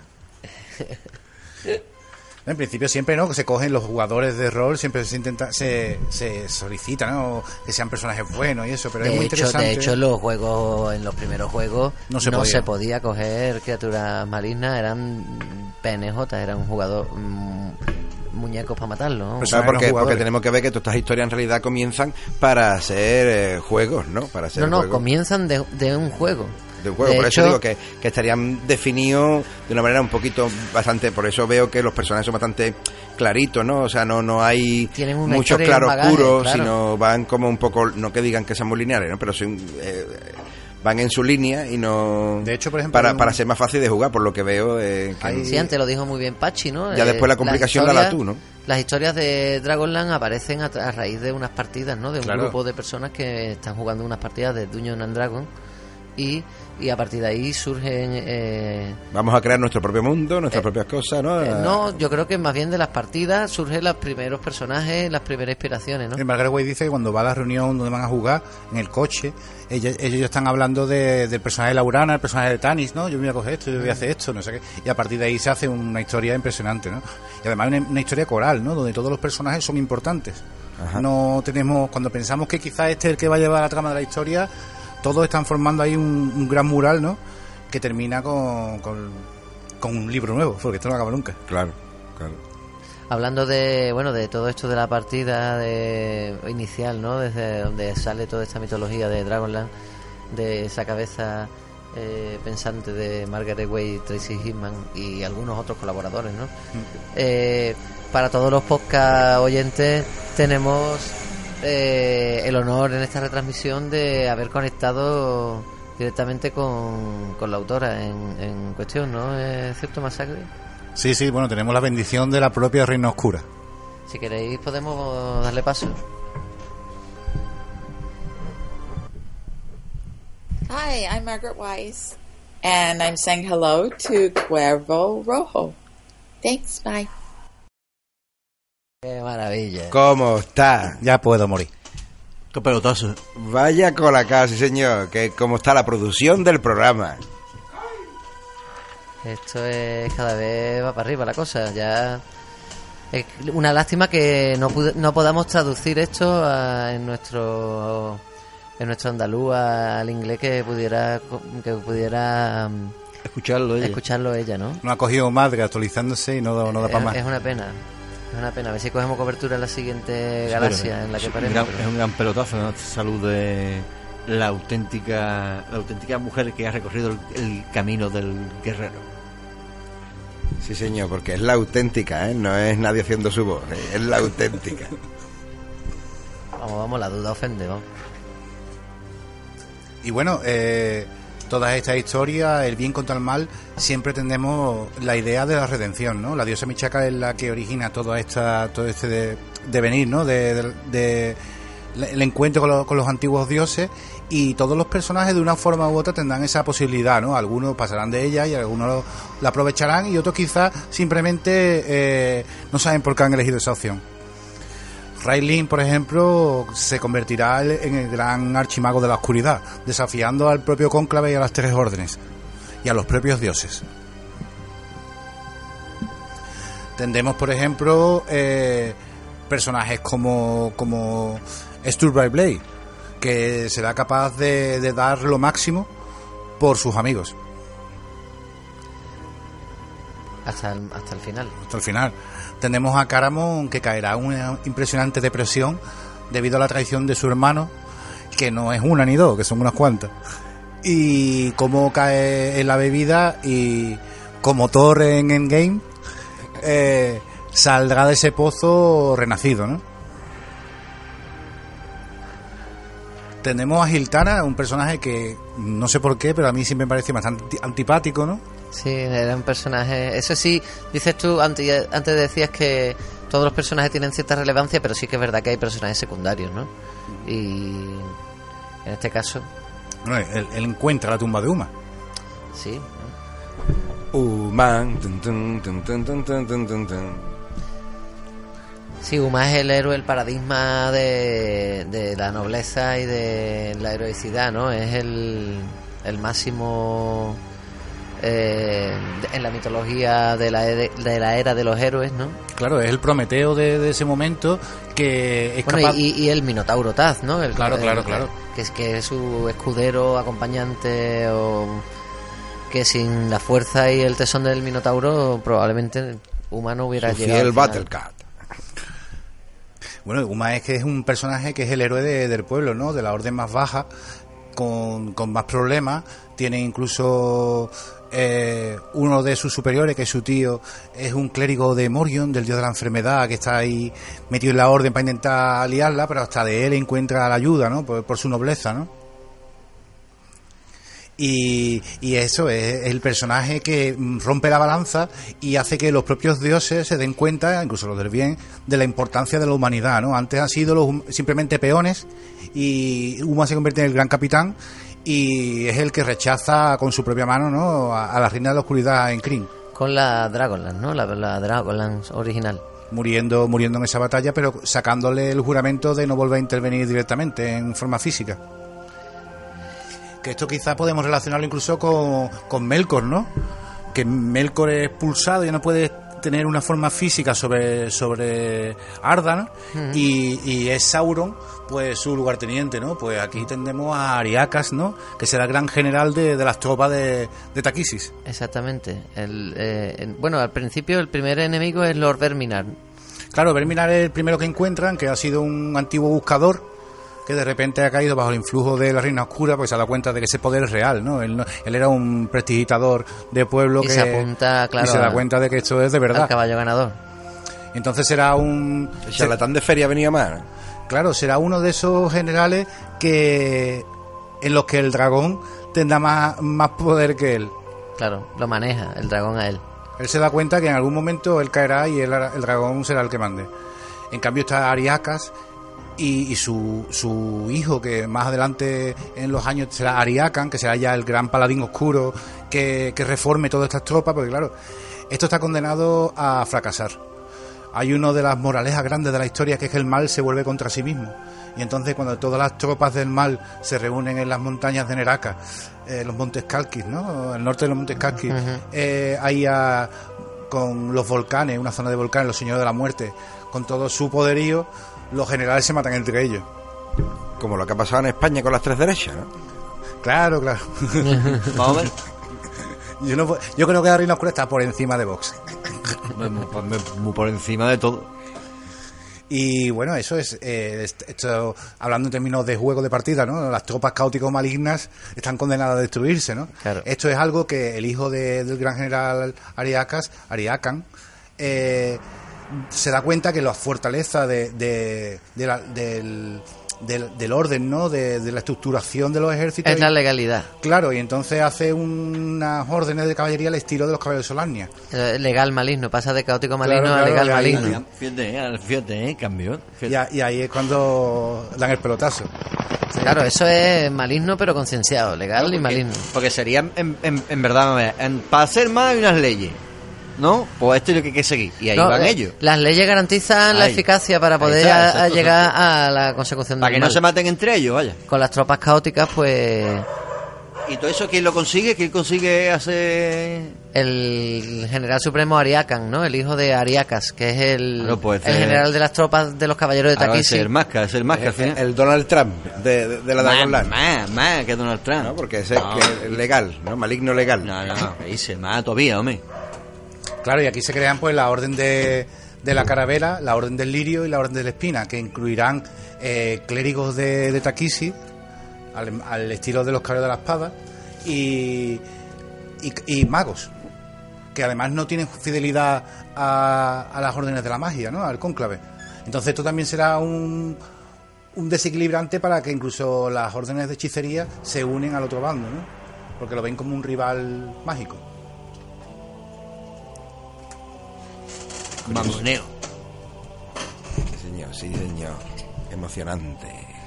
De hecho, en esa segunda generación, ¿no? Esa segunda época de guerra, ¿no? Tendremos uno de los personajes será Steel Blade Blade, el hijo de Kitiara y Sturm. ¿Quién es? Steel Blade Blade, Es difícil. Steel. estilo hoja brillante, que será un caballero de Takisis, ¿no? Que ya eso estamos hablando también de la nueva generación, ¿no? De- Claro. Ahí tendremos también, por ejemplo, personajes como, como Palin Majere, ¿no? Que es el hijo de Caramon, que será un, nuevo, cuando los dioses terminarán desapareciendo y la magia desapareciendo, él buscará una nueva magia. Una magia que surja de la tierra, ¿no? Y creará su propia escuela de magia en Solace. Pero para si nos fijamos esto, llevamos un rato hablando de Uma, los caballeros de Takishi, vemos la importancia que tienen los caballeros de Solarnia que hablábamos al principio en todas la- las historias, ¿no? La historia de de, de y de la Dragonland, ¿no? Son los caballeros de Solarnia quien finalmente empuñan la Dragonland y quien están llamados a estar en la en, la batalla final en primera línea, ¿no? Eh, hemos hablado de Uma y no podemos pasar sin hablar también de otro de los caballeros de Solarnia eh, míticos y del que hemos mencionado algo relacionado con su con su vida o con su o con su historia pero que no es otro que el Orsoth, ¿no? Uno de los caballeros más, más famosos también de la mitología de Dragonland, ¿no? El caballero de la rosa negra. ¿Cómo está? El tío.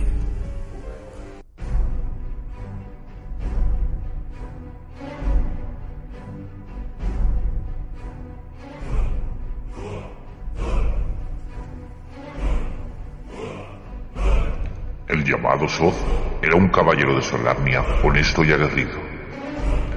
Pero era también un hombre exageradamente ardoso, falto de autodisciplina y este defecto lo arrastró a su perdición.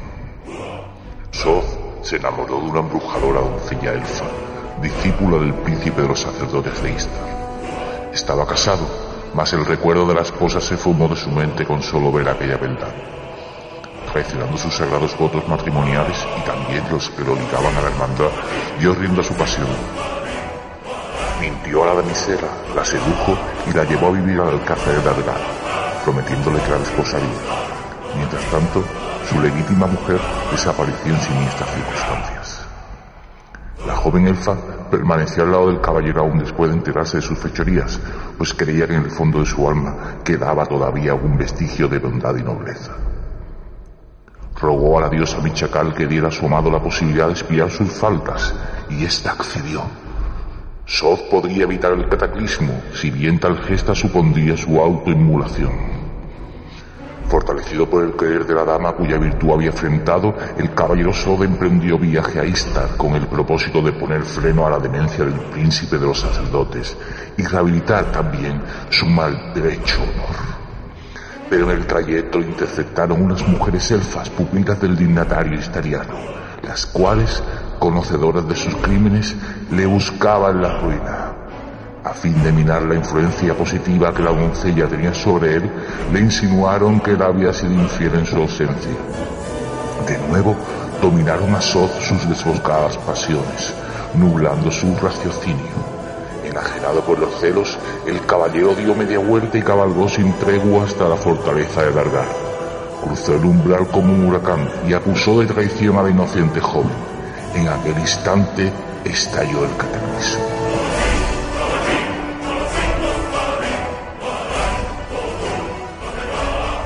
Pues sí, ahí vemos, ¿no? Pues vemos otra vez a lo que empezábamos contando al principio, el cataclismo, el final de la tercera era, ¿no? Y... La posibilidad de redención. Y bueno, Sod será uno de los grandes personajes muy complejos, muy completos y, uno de los grandes protagonistas de, de esta guerra, ¿no? Eh, será el lugarteniente de, de la señora del dragón azul, Kitiara, estando totalmente enamorada de ella y esperando el momento donde ella caiga para que sea suya. Además, Lord Soth es un personaje muy interesante porque ahonda también en la profundidad de lo que es la Orden de los Caballeros de Solania. Te explica muchas cosas a través de su historia.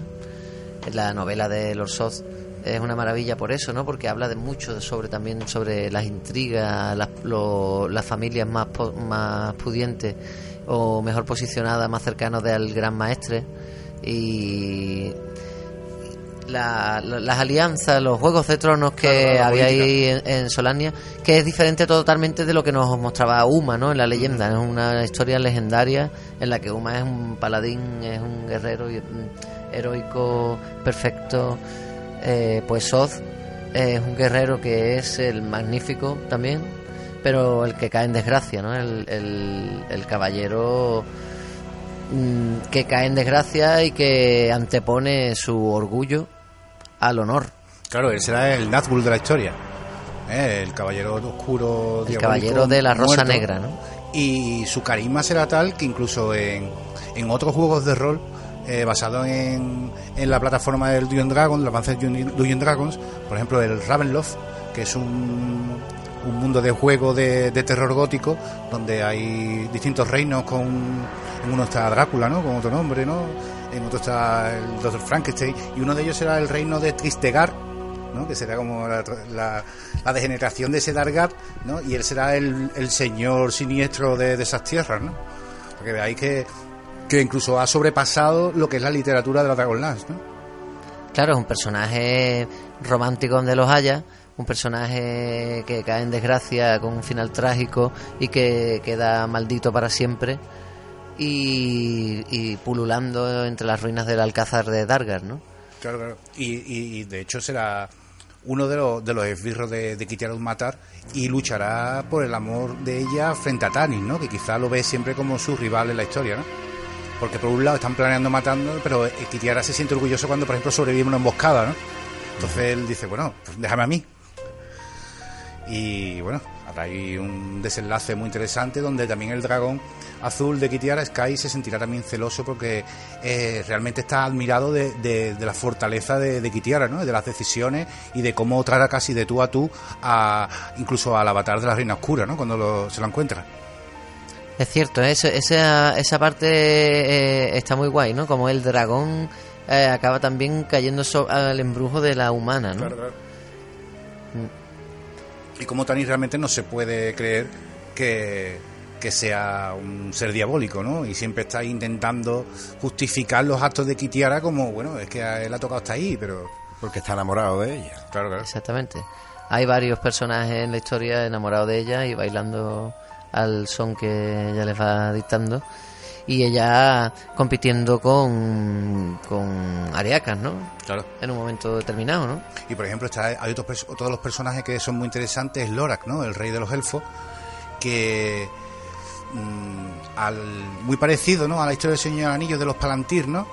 tiene en el pasado los magos para defenderse crearon los orbes de los dragones, que eran unos artefactos mágicos que contenían las almas de los antiguos dragones muertos, ¿no? Para esto pues, las tres órdenes tuvieron que, aliarse, porque claro, la nigromancia es cosa de, de los túnicas negras. Y entonces los magos muy poderosos podían eh, utilizar eh, los dragones para controlar los dragones y defender sus tierras, ¿no? En esta guerra de la lanza, eh, el reino de Qualinesti eh, cae cae bajo las tropas de, de la reina oscura. Entonces el rey Lorak, en un momento de desesperación, intenta utilizar este artefacto para defender sus tropas. Eh, al no estar suficientemente preparado para utilizarlo, la magia de los dragones, en este caso un dragón verde que está dentro de ese, de ese orbe, eh, lo manipula y se convierte Qualinesti en un, rei- un reino de pesadilla, ¿no? Con los, bosques em- embrujados, ¿no? Y, y ahí hay un- una parte de la historia muy interesante también. Bueno, pues volviendo con Soz, eh, como decíamos, eh, antepone el orgullo a- al honor y causa de esto es, como hemos dicho, que el príncipe de los sacerdotes procede a, a- a provocar el cataclismo, ¿no? Eh, hay que decir que Lord Soth eh, eh, es avisado eh, en cierta manera a través de, de una elfa que es, sacerdotisa, ¿no? También. Y le avisa de que si eh, es capaz de ir a Istar para detener el, el Claro, su- cataclismo. Su, segunda mujer. Segunda mujer después de... Claro, la historia es bastante así siniestra, ¿no? Él está casado, se enamora de una elfa, su mujer desaparece en extrañas circunstancias, le dice que está soltero, se la lleva a su castillo, cuando ya se entera de que estaba casado, le cierra las puertas, ¿no? La jaula de oro. Y esta mujer pues entra en una fase eh, de rezos, ¿no? De pedir perdón por el alma de su marido. Y entonces, eso, como hemos dicho antes, la diosa Michacal le, le da la posibilidad de redención, ¿no? Si vas a, impides que el príncipe de los sacerdotes eh, haga esta invocación, el mundo se salvará y tu y no vendrá la montaña de fuego. Claro, y tu alma, y tu alma se curará. Entonces, por el camino se encuentra con unas antiguas discípulas del príncipe de los sacerdotes que realmente han sido enviadas por la propia reina oscura para que pase el cataclismo, ¿no? Y entonces él se vuelve con los celos y, y no hace Le lo que dicen que su mujer le está siendo infiel en el castillo mientras él va a Istar. Y entonces él antepone el Y honor. la mujer es la que está encerrada en el castillo. Sí. Que está pidiendo por el arma de su marido. Exacto. Claro, claro. Y entonces, el nota se da la vuelta y vuelve. Entonces mientras cae la montaña de fuego y el cataclismo Pero se procede. convierte en un muerto viviente, ¿no? De hecho, como hemos dicho, se convierte en un alma maldita y atormentada. Y. Por culpa del heteropatriarcado. ¿no? Eh, bueno, eh, del amor romántico, sí, en cierta manera del. del- Fueron los celos. Fueron los celos, la maté porque era mía. Un eh, poquito también rollo mitología griega, ¿no? Esto de no mire para atrás. Si mira para atrás, tu amada se va. Pues sí, pues sí, se convirtió, se convirtió en todos en sal. La historia está llena de, eh, de referencias a sucesos históricos, ¿no? Claro.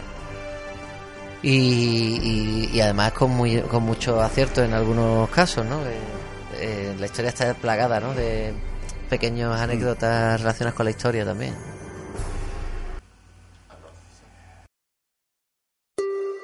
El incendio duró cuatro días y cuando se hubo apagado, todo lo que quedó del alcázar de Dargard, la antigua joya de los caballeros de la corona, no fue más que un montón de escombros retorcidos que apenas conservaba la forma originaria de una rosa. Hubo quienes consiguieron escapar del fuego arrojándose al foso de la fortaleza, pero los supervivientes fueron escasos. Casi todos los habitantes del castillo perecieron entre terribles agonías para renacer posteriormente como fantasmas, espectros que rondaban las ruinas humeantes al servicio del Orsoz, el caballero de la muerte. La vida tardó semanas en reaparecer por los alrededores de la fortaleza. Al final, unas tímidas briznas de hierba se atrevieron a brotar entre las cenizas que cubrían lo que antes había sido un terreno fértil y verdeante. En el calcinado jardín surgió un extraño rosal que dio unas cuantas flores, muy espinosas y de rojo muy intenso y brillante. Fueron unos brotes hermosos, pero ningún viajero de los muchos que pasaron por allí se atrevió a llevarse ninguna consigo. Nadie quería perturbar ni llamar la atención de las almas torturadas del Orsov, el caballero de la Rosa Negra, y sus camaradas que deambulaban por entre los escombros. Al anochecer, mientras la oscuridad se apoderaba de las devastadas llanuras de Solamnia, se podía escuchar el siniestro chirrido del mecanismo que hacía descender el puente levadizo. Entonces, Soth y sus trece fieles caballeros aparecían bajo el derruido arco de la entrada.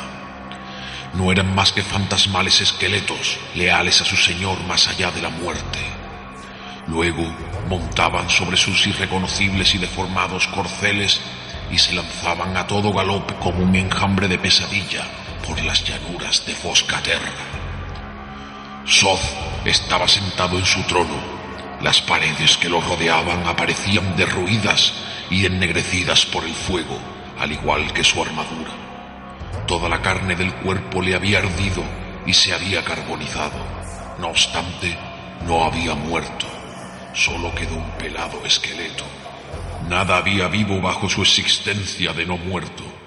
Nada salvo los ojos, dos brillantes ascuas del mismo color rojo anaranjado de las llamas que lo habían devorado. Dos brillantes ascuas que ardían de pena y remordimiento, de dolor ante el infinito tormento que sabían que tendrían que soportar durante toda la eternidad, ya que aquella terrible forma que había adoptado era el castigo que recibía por todos sus pecados. Además, para empeorar su tormento, a su alrededor bailaban los espíritus de las tres elfas a las que había asesinado en su camino hacia Istar. Danzaban y le repetían las mismas palabras que entonces, como una insoportable y lúgubre letanía que nunca le permitiría olvidar su fracaso como caballero y esposo. Así, mientras se sentaba en su horrible trono, lamentándose por todas las faltas de su vida anterior y maldiciendo su nueva existencia de espectro, los gritos de las elfas seguían desgarrándolo por dentro y lo acosaban con sus fantasmales cánticos. Intentó cerrar los ojos, pero sabía que al igual que la muerte no llegaría para rescatarlo de aquella realidad de pesadilla, tampoco el sueño lo haría. Los volvió a abrir.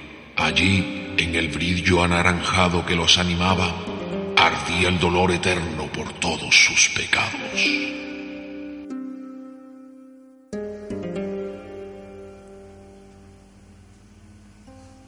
Es que si hay que eh, intentar encontrar un antagonista digno para una historia, eso. Es el Darth Vader de esta historia, ¿no? Sí, sí. Trágica griega total. De hecho, Darth Vader una trágica, una, tragedia griega en todas sus reglas. Con muerte de la mujer, niños desaparecidos, etcétera, etcétera. Y además es, un- es una trama que deja tantos hilos sueltos que ha sido muy fácil que multitud de autores, tanto de, cómics como de, de novelas, ¿no? hayan podido continuar esa historia dándole aún más cuerpo y más realidad, ¿no? Porque cuando estás leyendo las crónicas dices, bueno, y hay un momento, ¿no? Que Rayling está en esa reunión en Neraka, ¿no? Al lado de, del avatar de la reina Takisis, ¿no? Con todas las tropas, todos los magos, todos los hechiceros. Y dices tú, bueno, ¿y cómo es que no le cogen, no? Y luego por ahí hay una historia, ¿no? Donde cuenta de que esas intenciones de traicionar a la Reina Oscura las depositó en la mente de un elfo, al que mágicamente ordenó que en una fecha lo encontrara y le tocara. Así, en el momento final, donde vemos que quizá la Reina Oscura va a triunfar al final de la Guerra de la Lanza, eh, eh, hace ese giro ¿no? de, guion y ayuda a, a los héroes. Por supuesto, consiguiendo muchísimo poder ¿no? y consiguiendo todo lo que puede, ¿no? Efectivamente, él realmente eh, eh, se alía con el mal. Lo que pasa que tiene ese as en la manga que le hace recobrar su verdadera intención inicial. Claro, él ve, él ve que Takishi va, va, va a acabar también. efecto final genial, ¿no? Claro, es el amor a la magia también, ¿no? El decir, pongo por encima que, que Takishi tiene su propio mago y que va a derribar las torres porque los magos están ayudando a los solárnicos, por ejemplo, ¿no? Pues yo tengo que protegerlo, ¿cómo lo hago? Bueno, pues aquí mando yo. Porque sabía que metiéndose en la boca del lobo, al lado de la reina del mal, del avatar de la reina del mal, eh, está- iba a estar examinado, leyéndole la mente, etc- etcétera, etcétera. Entonces el tío hace un golpe maestro, ¿no? Vamos, que en toda regla la gente que escribía todas estas cosas estaba a la vez jugando. A la vez estaba jugando. Bueno, ju- jugando y. Y eran también amiguitos de los ácidos lisérgicos, ¿no? También esta gente, ¿no? Eran. ¿No? Cuando jugaban también era porque, habría, porque estaban en la época, ¿no? Eh, todo En la época de la que- universidad, ¿no? ¿no? O sea, eran amiguitos del cornezuelo. Ah, hierba de la comarca. Hombre, era, la época, ¿no? Esto estamos hablando de los 70, ¿no? Claro, claro. Estas novelas, no sé cuándo se editan, eh, no sé... ahí sí- 74, el Eh, ahí- 76, exacto, ¿no? eh, llega un poco más tarde a España, ¿no? Eh, Pero claro, estamos hablando de que aquí hay mucho, muchas partidas, muchas tramas y mucho, mucho hablado, ¿no? Y bueno, y Railin terminará al final de la, de la era en, en esa gran reunión de los dioses, ¿no? Decidiendo qué van a hacer, cómo va a ser, en, una sala más allá del tiempo y del espacio. Y detrás de las columnas está Railin ahí atento a esa reunión, ¿no? Incluso le preguntarán los dioses, ¿no? Bueno, y mm, aquí en este, eh, hoy en el programa, y si no me, si no me equivoco y me corrige el amado líder, eh, tenemos también algunas conexiones, ¿no? Por ahí con, con otros mm, compañeros de la tripulación, ¿no? No sé si el señor Plástico tenía algo para que comentarnos, ¿no? a- Acerca de su... Veremos a ver si con, la, con el reinicio que ha recibido madre y todo este, este pequeño virus ha entrado en toda la nave, esperemos que estén, que haya podido guardar alguno de los, de los audios que nos han mandado sobre, sobre el tema. Bueno, pues vamos a escucharlo, ¿no? A ver qué, a ver qué se cuenta el señor Plástico. Adelante.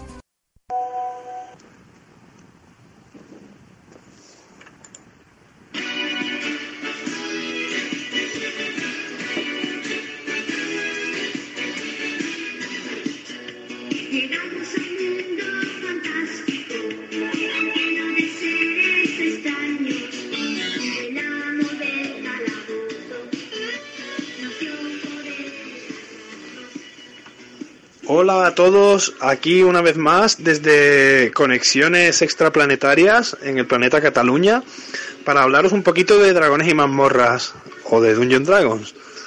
Eh, si os soy sincero, la primera toma de contacto que tuve con este universo pues fue a través de esta serie de dibujos que ahora mismo podéis escuchar un poco la sintonía, seguro que inolvidable por la gran mayoría de gente de mi generación. Y bueno, y Luego, un poco más tarde, al cabo de los años, llegué a las novelas de Margaret Weiss y Tracy Hickman y comencé a jugar un poquito al rol, ¿no? Así como descubriendo mm, pues la realidad de este mundo en el que se basaba esa antigua serie de dibujitos. Una gran serie, por cierto.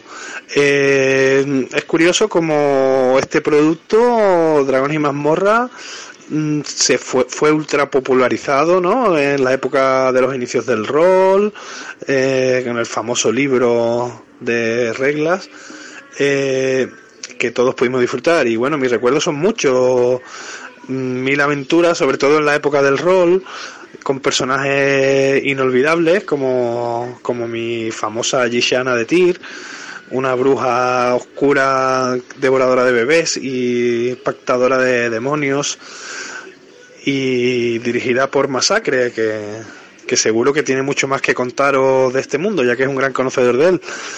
Y por lo demás, bueno, recomendar a todas aquellas personas que nunca hayan disfrutado de las novelas que, que no se las pierdan, así como sus múltiples spin-off con historias de algunos de los personajes de la saga principal. Yo disfruté mucho algunas de Ravenloft, por ejemplo, donde se hablaba del Caballero Oscuro y, y también, bueno, mi personaje favorito creo que siempre, pues fueron dos quizá o tres, no sé, pero la verdad en el libro me gustaron todos, pero por no decir Raistlin Mahere, que es el más poderoso y el que a todo el mundo le gustará, pues todo lo contrario, eh, eh, Flint y Taslehub.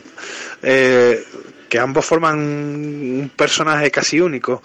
Eh, la verdad que que me gustaron mucho ese tan de personajes, eh, así como Raisling y Caramon. Eh, y en verdad todos tienen su momento protagónico, pero me parecía muy interesante una raza como los Kenders, así tan pícaros y tan vivos, eh, que sean tan importantes en la saga, ¿no? Ah, y, y la personalidad de Taslehoof es increíble. Por lo demás, nada, espero que os haya gustado mi pequeña intervención y, y me teleporto sin error de nuevo a Barcelona. Espero que no me falle el hechizo y acabe en Madrid, en Mordor, esa ciudad tan hostil que de nuevo es gobernada por el PP. Un abrazo, camaradas, y nos escuchamos pronto. Bueno, y este, este mundo de Dragonlance es que eh, no podía ser más fértil, aún sigue vivo, ¿no? Y sigue creciendo. Y, y realmente ha marcado a, por lo menos a tres generaciones de jugadores de rol. ¿no? Hombre, sigue vivo en cuanto a la producción literaria, que siguen apareciendo volúmenes, como en las mentalidades, ¿no? En lo que, como dice Max, eh, en todos esos jugadores de rol, esos grupos de partidas, ¿no? Que van ahí jugando a las nuevas ediciones, ¿no? Lo estábamos comentando ahora fuera de, de micro, ¿no? Que nosotros jugábamos, si no recuerdo mal, a la, dos, a la segunda edición revisada. A 2.5. Claro, una ficha... Eran otros sistemas de juego que los que hay ahora, ¿no? Que han evolucionado, ¿no? No, como decías tú... Que es muy diferente, que miramos nosotros cuando jugamos aquella partida, hace ya dos años por ahí. Y, y mirando a ver qué, qué edición había, pues descubrimos también que, se que razas que no se eran jugables, que no eran para se podían Que se en este podían caso, utilizar, coger. claro. Incluso, no sé si había alguna que otra raza nueva, como algunos seres alados o algo de eso. Es que esto es como, como con los cómics, hemos lo dicho en otros otros programas, ¿no? Que, que el público envejece y entonces las tramas y los personajes todo se vuelve más, más, más, más complejo, más siniestro, más oscuro, ¿no? Al principio en los juegos de rol del Señor de los Anillos no te podías coger un orco, ¿no? O en el- la Guerra de las Galaxias no te podías coger un Jedi Oscuro, ¿no? Con el tiempo queremos más cosas, ¿no? Los videojuegos nos han llevado a perspectivas de personajes muy diferentes, ¿no? Y eso ha modificado tanto los cómics como, como los juegos de rol, ¿no? porque además el nivel de el nivel de interpretativo no creo que se ha ido dotando de más documentación de mayor atrezo de mayor recurso para poder interpretar mejor Bueno. cada vez y, y ser más exigentes los Y la, personajes y la demanda también de los jugadores, supongo, ¿no? Esos jugadores que dirían, yo ya estoy harto de jugar con estos personajes, me gustaría jugar con otros personajes que ahora mismo no se pueden, pero... eso ha pedido esa evolución yo recuerdo tú recuerdas que eh, Iván eh, dirigía una versión propia de, de Dragonland que era como era Red Sun ¿te acuerdas? y él hizo una innovación que eh, fue permitir que, que alguien llevara un ogro ¿te acuerdas? Sí, sí, sí. Que luego, por cuando ejemplo, eso no se podía en las reglas Claro, ¿no? eso es a lo que me refiero, que lo- los máster o los jugadores demandan muchas veces esas cosas y lo cambian, ¿no? Porque estos tipos de juegos, lo bonito es que también son, aunque tengan sus reglas, es un poco la libertad del máster o la libertad de los jugadores que... Claro, claro, cuando, cuando salió, por ejemplo, el vampiro, ¿no? La mascarada, eh, incluso en esa, en esa parte era vampiro, ¿no? Pero tenías que tener control de la humanidad porque podías perder personajes. Luego más adelante ya se pudieron coger otro tipo de vampiros, ¿no? También salió Darsan, que era otro mundo del Dion Dragon, ¿no? Que era un mundo más hostil, tipo tipo el desierto, Conan, criaturas Ajá. muy poderosas, ¿no? Y entonces ahí te podías coger hasta semigigante- insectos, ¿no? semigigante. Semigigante, ser insecto. Claro, y eso ya cambia todo el juego, toda la visión. De hecho, ese, ese juego, por ejemplo, en principio salió con la con la con la idea de que era tan peligroso, tan tan difícil, ¿no? Que tú te hicieras tres fichas y para tener una mano, ¿no? Cuando caías. Por cierto, le, le envié un, un telefax a Iván para que viniera a participar, pero no... el no- señor Chorot no Sí, no contestó. no, el no. telefax. Está en las mazmorras del Alcázar. bueno de- pero de todas maneras le mandamos desde aquí un, un saludo, saludito un porque, saludo y un abrazo muy fuerte. porque sabemos que escucha nuestro podcast y Eh, le eh, mandamos un, que, muy hay que grande. decir que si alguien podría ser Raystream, podría ser Iván. Tú no sabes lo que has hecho ahora mismo. No, porque en las partidas que jugábamos nosotros, porque Max era nuestro Dungeon Master por antonomasia, las partidas que jugábamos nosotros mezclábamos muchos personajes, muchas categorías y muchas razas porque jugábamos con varias cajas a la vez, ¿no? Simultáneamente. ¿no? Claro, claro, el mundo de juego original era Cream, pero claro, cuando un mago poderoso hace un portal, a saber dónde le lleva, ¿no? Nosotros llegábamos a jugar con grupos de. con cuatro grupos simultáneos de, de 10 a lo mejor. Claro, podemos decir que el primer mundo persistente lo hemos creado nosotros. que ha durado cinco años con personajes que se relacionaban a lo mejor a lo largo de los meses, luego iban- tenían otra. y que, que cuando, claro, cuando un personaje tiene un cierto nivel, sus actos no modifican solamente a sus compañeros, sino Ajá. que si tú eres el rey de no sé dónde, eso va a cambiar muchas cosas, ¿no? Vamos, que podíais haber escrito ustedes una siguiente Bueno, crónica de la De hecho, yo, yo empecé a escribir de las crónicas de cuando empecé con el, el personaje, el Caballero Navar. eh, yo empecé a escribir la primera aventura hasta que encontramos a ese dragón rojo que muere Jade, o aparentemente muere Jade, y encuentra la compañía de Michacal. Y, y esta, eh, tengo escrito, por yo que sé, por lo menos 80 páginas. ¿eh? Yo he escrito varias veces, he empezado a escribir la historia siempre, de distintos puntos, ¿no? Cuando lo dejo, luego digo, bueno, voy a empezar desde aquí, con el personaje este, para que cuente la historia este. Luego a lo mejor lo abandono, ¿no? Y digo, voy a empezar con este, ¿no? Ajá. Y es que lo que me gustaba a mí era, eh, sobre todo... ¿Novela Río? Que no fueran arquetipos, ¿no? Tú, te quieres, tú quieres ser el capitán, el, cap- el soldado perfecto, el caballero perfecto. Bueno, espérate, enfréntate al mundo real, ¿no? A lo mejor termina siendo un ladrón de, de los barrios bajos, ¿no? Claro. Porque has hecho algo que no debía, ¿no? Y incluso me acuerdo de una partida, ¿no? Que jugamos, que eran, cada uno de ellos era un personaje importante, ¿no? Eran los jefes de las tres órdenes de, la, de caballería, ¿no? Y había un mago por ahí interviniendo en las sombras, ¿no? Y que convence a, a la señora que era la jefa de la orden de la, de la corona que fuera a un sitio, a una cosa muy importante de vida o muerte, y él se hace pasar por ella, se transforma y acude a esa reunión para elegir al rey que más convenía a los magos, porque claro, si, si se quedaba al mando el, el señor de la orden de la espada que odiaba a los magos, sabía que ahí iba a pasar algo chungo. Bueno, pues Era ya un sabéis, de la ahí, vida.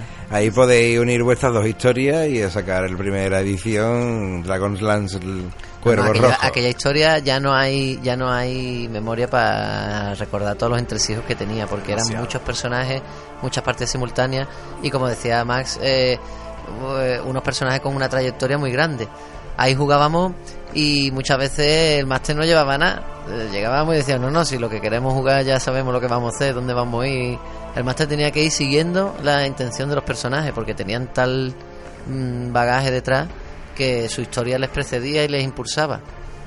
El máster no le tenía que plantear mucha película, hab- había un contexto general, es verdad. Después eran personajes que, bueno, como eran poderosos en cierta manera, tenían buenos niveles, ¿no? Después de tantas aventuras, pues eran personajes que tenían sus enemigos, sus historias, sus rencillas, su... Claro, además, normalmente en las partidas se crean realidad alternativa, ¿no? Eh, el máster que dirige una partida exactamente según los libros está limitándose él y a los jugadores, ¿no? Pero estaba esa magia de que todo al final se cerraba en un círculo que era perfecto en la historia. De hecho, yo me acuerdo de una historia la que jugamos, la gran batalla contra Caos, el dios de los dioses, ¿no?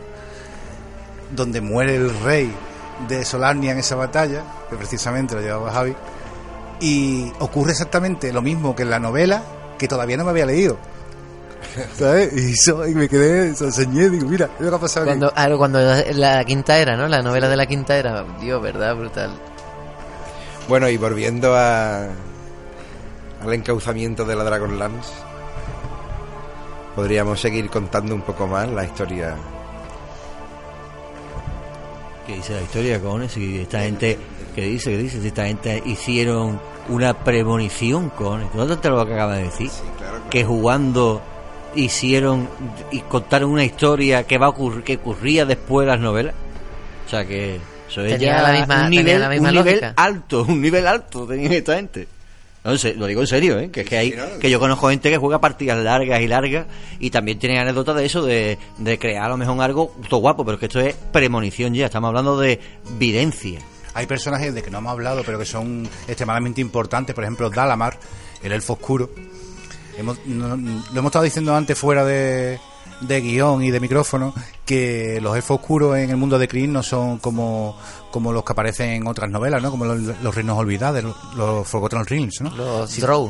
Claro, los elfos oscuros en este mundo serán unos elfos negros, con el pelo blanco que viven bajo tierra, en la suboscuridad más abajo que los enanos incluso, en túneles y son extremadamente malignos. Aquí en el mundo de Kryn, los elfos oscuros son aquellos que abrazan la magia negra o han cometido un crimen y son expulsados de los bosques y no pueden volver jamás a ninguno de los reinos, ¿no?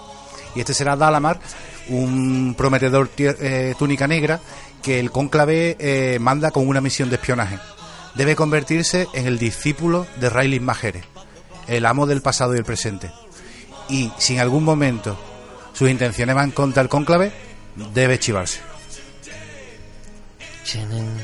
Pero claro, eh, este chalafi, ¿no? Chalafi es el término que utilizan ellos para los aprendices, ¿no? Eh, que dará prendado de, de el poder y de, del conocimiento de Riley y de cómo de, la, de la increíble historia que, que él va creando por encima de los reinos, la magia y los dioses, ¿no? Hemos dicho en algún momento atrás que, que Railin se enfrenta a la prueba de alta hechicería y la pasa por muy poco, ¿no? Él abraza la túnica roja, aunque más adelante, para seguir creciendo en poder y realizar eh, lo que tiene en sus planes, eh, tiene que cambiar de túnica. Esto en parte no es tan fácil. Eh, es una pérdida de tus poderes porque hay algún, algún tipo de magia que, que la orden de los túnicas negras no, no manejan, ¿no? Y, pero aprendes otra, como la nigromancia. Pues parece ser que en esa prueba, Fistandantilus, el sumo archinigromante, apareció en su prueba y le dio la posibilidad de, de superar la prueba y ya le pediría algo a cambio.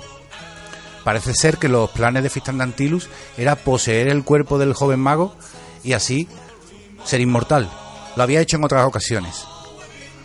Pero lo que no contó Fistandantilus es que Railin viajaría al pasado, se enfrentaría al propio Fistandantilus y lo suplantaría.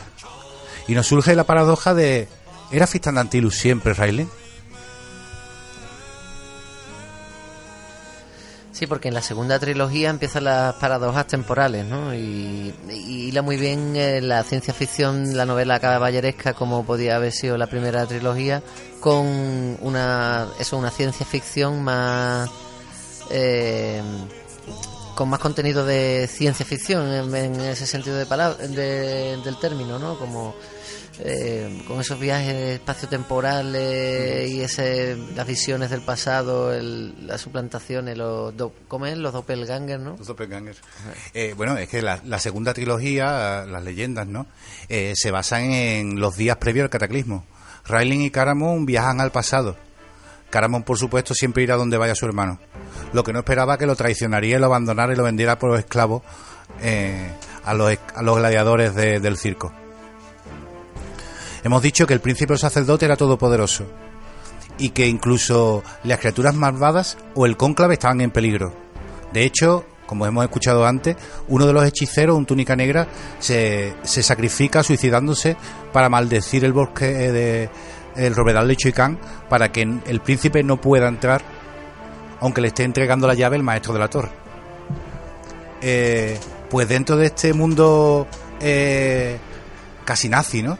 Si no eres un humano eh, y quizás si no eres humano civilizado eh, no tienes derecho a nada. eh, y hemos dicho que los magos están en peligro. Fistandantilus, el nigromante más poderoso de todos, vive en la habitación contigua al príncipe de los sacerdotes. Es uno más, una sombra que se mueve por el palacio, por la torre de Istar, y un consejero. Nadie puede desafiarle.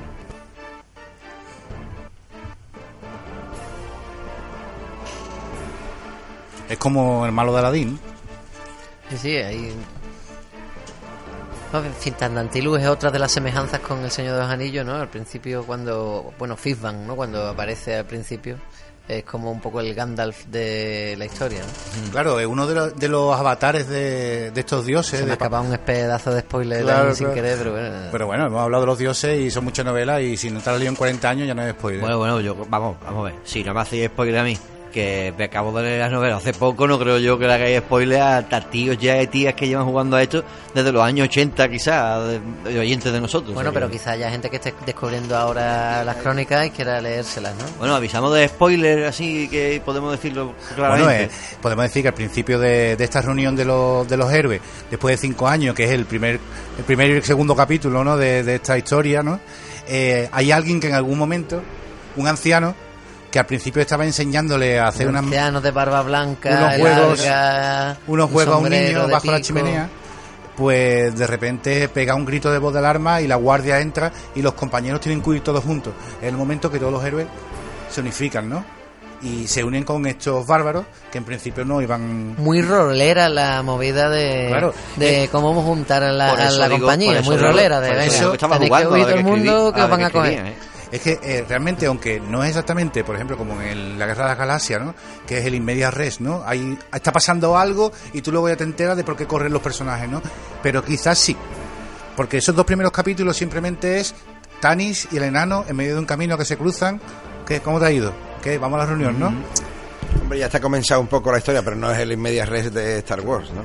Pero que sí que es verdad que por lo que puedo ver, la similitud entre este tipo de cosas o de aventuras o de historias como El Señor de los Anillos, el Dragonlance, eh, incluso los nombres, ¿no? Porque habláis de Solarnia y suenan a los libros estos de las crónicas de Narnia, lo- incluso a los de Juego de Tronos, ¿no? Porque los nombres incluso suenan, ¿no? Los Stannis, los no sé qué. Suenan, hay muchas cosas que son muy... que nos han comido mucho el coco incluso hasta para poder decir el mismo nombre, ¿no? De- o sea, las historias son, son- aunque aunque quizás estas sean las madres o de todo este tipo de historias, la- se ve que todas estas historias que después han salido después han, han mamado de todo esto. Hombre, por supuesto, mm, como hemos dicho, estas historias nacen de unas partidas, ¿no? Y los directores de juego de esas partidas pues sacaban sus historias de las de las historias, de las novelas y de los cuentos que habían leído, ¿no? Inevitablemente. De hecho, Todo como- va con, con- haciendo una especie de subcultura también, ¿no? Una De hecho, como has dicho antes, dice, es que se encuentran y estos roleros, ¿cómo se encuentran? Por eso decía yo que están jugando a la vez que están escribiendo, porque parece que como ustedes hicisteis la de la premonición de qué iba a pasar en ese capítulo, yo me imagino a, a todo el proyecto este Overlord ahí tirando dados ahí y escribiendo a la vez. Pero que es que yo creo que ningún máster ha ignorado ese principio de aventura, ¿no? De estar dos personajes en un sitio, no sé, o no se conocen, o se conocen algunos, y pasa algo que los obliga Que los une, a unirse. a unirse, Claro, ¿no? La comunidad del anillo. Claro. Por ejemplo. Pero aquí, por ejemplo, la comunidad del anillo, quizás los une eh, la obligación, ¿no? Por su nación o no sé qué. Aquí tiene la, el hándicap de que son amigos de la infancia. Entonces, aunque sus caminos se lleven a sitios opuestos, hay momentos donde el blanco y negro se encuentran en una esquina y en vez de liarse a apuñalar, se ponen a charlar, ¿no? Y esos son momentos muy interesantes de la novela porque, claro, ambos defienden perfectamente su filosofía de vida. Yo siempre he pensado que los juegos de rol y este tipo de, novelas, entre otras virtudes que tiene, aparte de ideas muy nobles y esas cosas, y de que el bien, y, de hecho eso pasa en estas novelas, ¿no? Que aunque el bien no sea lo que va a ganar, pero la gente cree en ello, ¿no? De una forma o de otra, con ideales elevados o porque el hermano. Es que eh, te ponen el punto de vista de otra, de otros ojos, ¿no? de otras razas, de otros. Por ejemplo, el tema del racismo, el tema de cómo se supera, no sé qué. Yo creo que son grandes escuelas. Por ejemplo, yo, en tema educativo, me parece fundamental el tema de los juegos de rol, ¿no? Por ponerte en trabajar papel la de empatía, otro, ¿no? Trabajar Claro, la empatía, claro. por supuesto. Claro, claro, pasa que también como en la vida real te puede salir un jugador que, que, la- que no tiene empatía. Entonces pues también puede tomar la- las leyes a, a rajatabla como podría ser un buen fascista. No, por porque el rol, el rol eh, se trata de... Es un debate de- muy interesante de, de no habíamos interpretar, de interpretar. Entonces, eh, lo que tú haces es trabajar la empatía desde el punto de vista, no es tu opinión, es tu opinión si tú fueras esa persona o ese el alineamiento, ¿no? En el caso del Dungeon and ¿no? Es muy importante, ¿no? Eh, para determinar el personaje lo que debe, lo que no debe hacer y se penaliza si no se interpreta en ese sentido. Esos otros juegos en- de esa época no lo tenían. No había alineamiento. No, Esta- no había esta- alineamiento, esta parte ¿no? es muy interesante porque, por ejemplo, como instrumento de pedagógico es interesante usarlo por muchos Hombre, es motivos. que el rol eh, sale también un poco de experimentos sociológicos en la Y- universidad y en si Estados os- Unidos, ¿no? Y si os das cuenta, tuvimos una época muy oscura con el rol, Hombre, con yo me temas de crímenes y todo, que yo- parecía en que la era todo época nuestra dotado. de pibes, sí, claro. Yo claro, me claro. acuerdo ir al ayuntamiento a explicar que era un juego de rol. Exacto, exacto, por y eso digo. gente asustada por...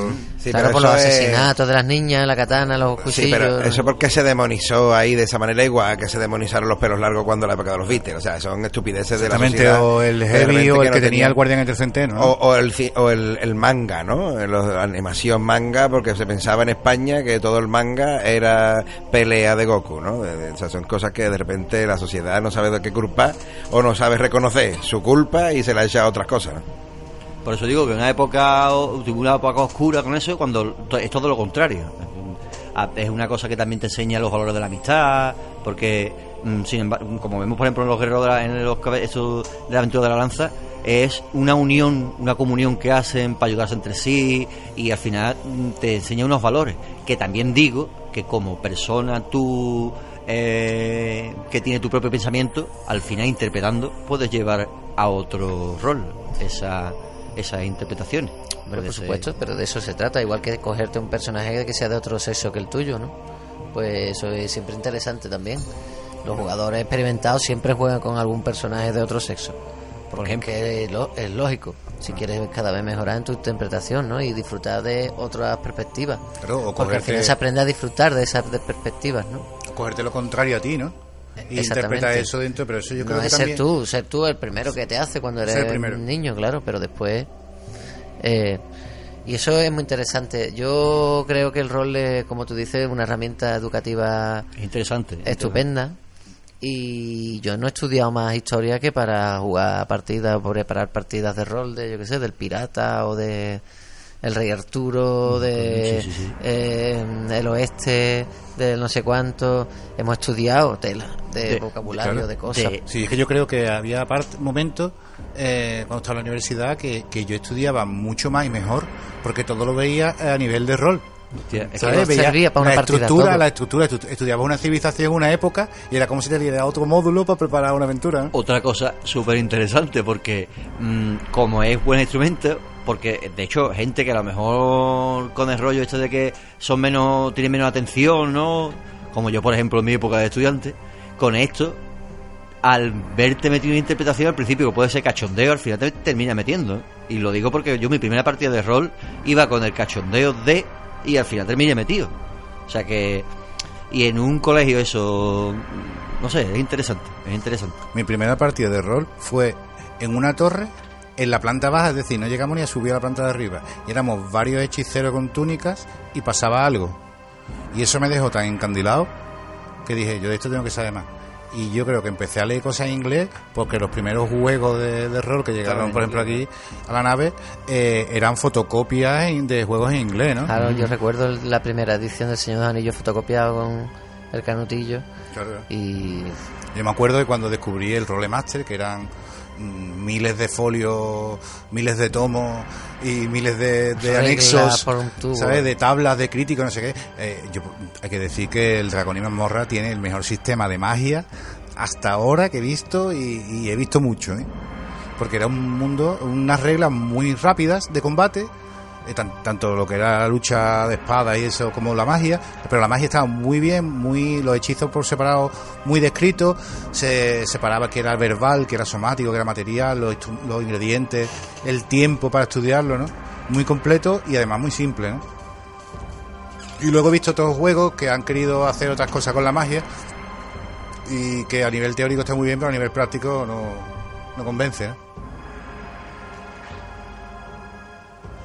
Y bueno, eh, yo creo que ya hemos repostado y, y que va siendo hora de, de... Pero, espera, ¿qué es eso que asoma en el cielo? ¿No eran dos lunas? Yo veo tres. ¿Y vosotros? Se hemos liado. a ver si te está convirtiendo en un goblin. Se iba a decir que me dice a ver si hay un goblin por ahí metido. Yo voy de negro hoy. Bueno, y hasta aquí ha sido el podcast de hoy en Cuervo Rojo. Han estado con, con el tiempo y con el espacio Max Sacre, el señor Millán, el señor Mordecai y el señor Fauli, nuestro capitán.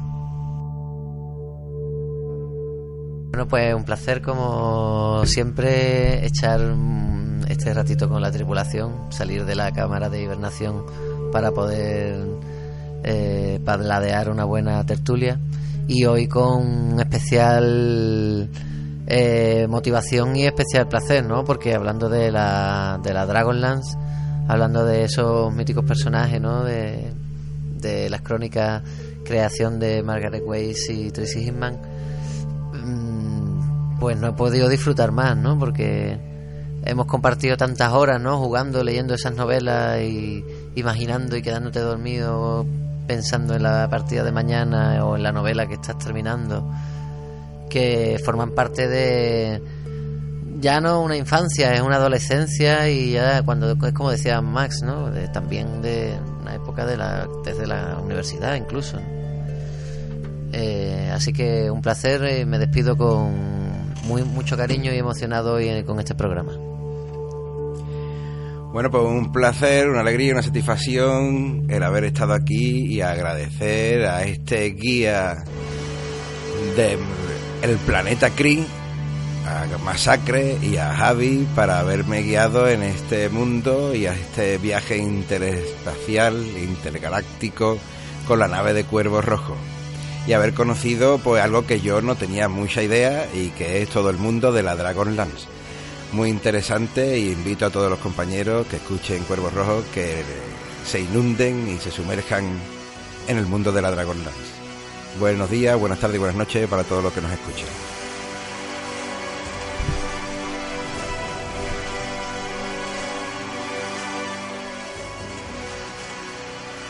Bueno, pues nada, ha sido todo un placer estar tranquilo sin llevar la nave. Y nada, yo he sido siempre jugador, nunca he sido lector de gran, grandes novelas de aventura épica ni nada, pero ahora sí que me voy a pasar a la siguiente trilogía y esa nueva generación que tengo ganas de hincarle el diente y descubrir más. Que de hecho ya sabía cosas, por ejemplo, de Forgotten Rey, pero me está interesando mucho esto de la Dragon Lab. Muchísimas gracias, camarada. Pues partimos. El Solarus Omnitas.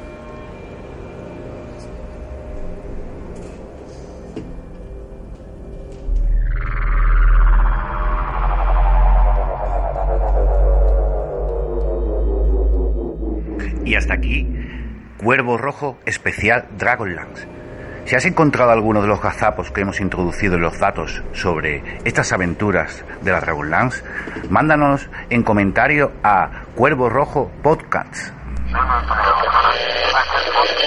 Bueno, y aquí para terminar, eh, hoy con esta edición de especial de Dragonlance, eh, un temita de, bueno, de una antigua maqueta de unos viejos amigos que se llamaban Ars Magica, un grupo de aquí de Cádiz, que allá por el año 2000 aproximadamente grabaron una pequeña demo entre cuyas canciones se encontraba una que se llamaba Los Cuentos de Krim. Eh, os dejamos con los cuentos de Krim y un saludo desde Cuervo Rojo.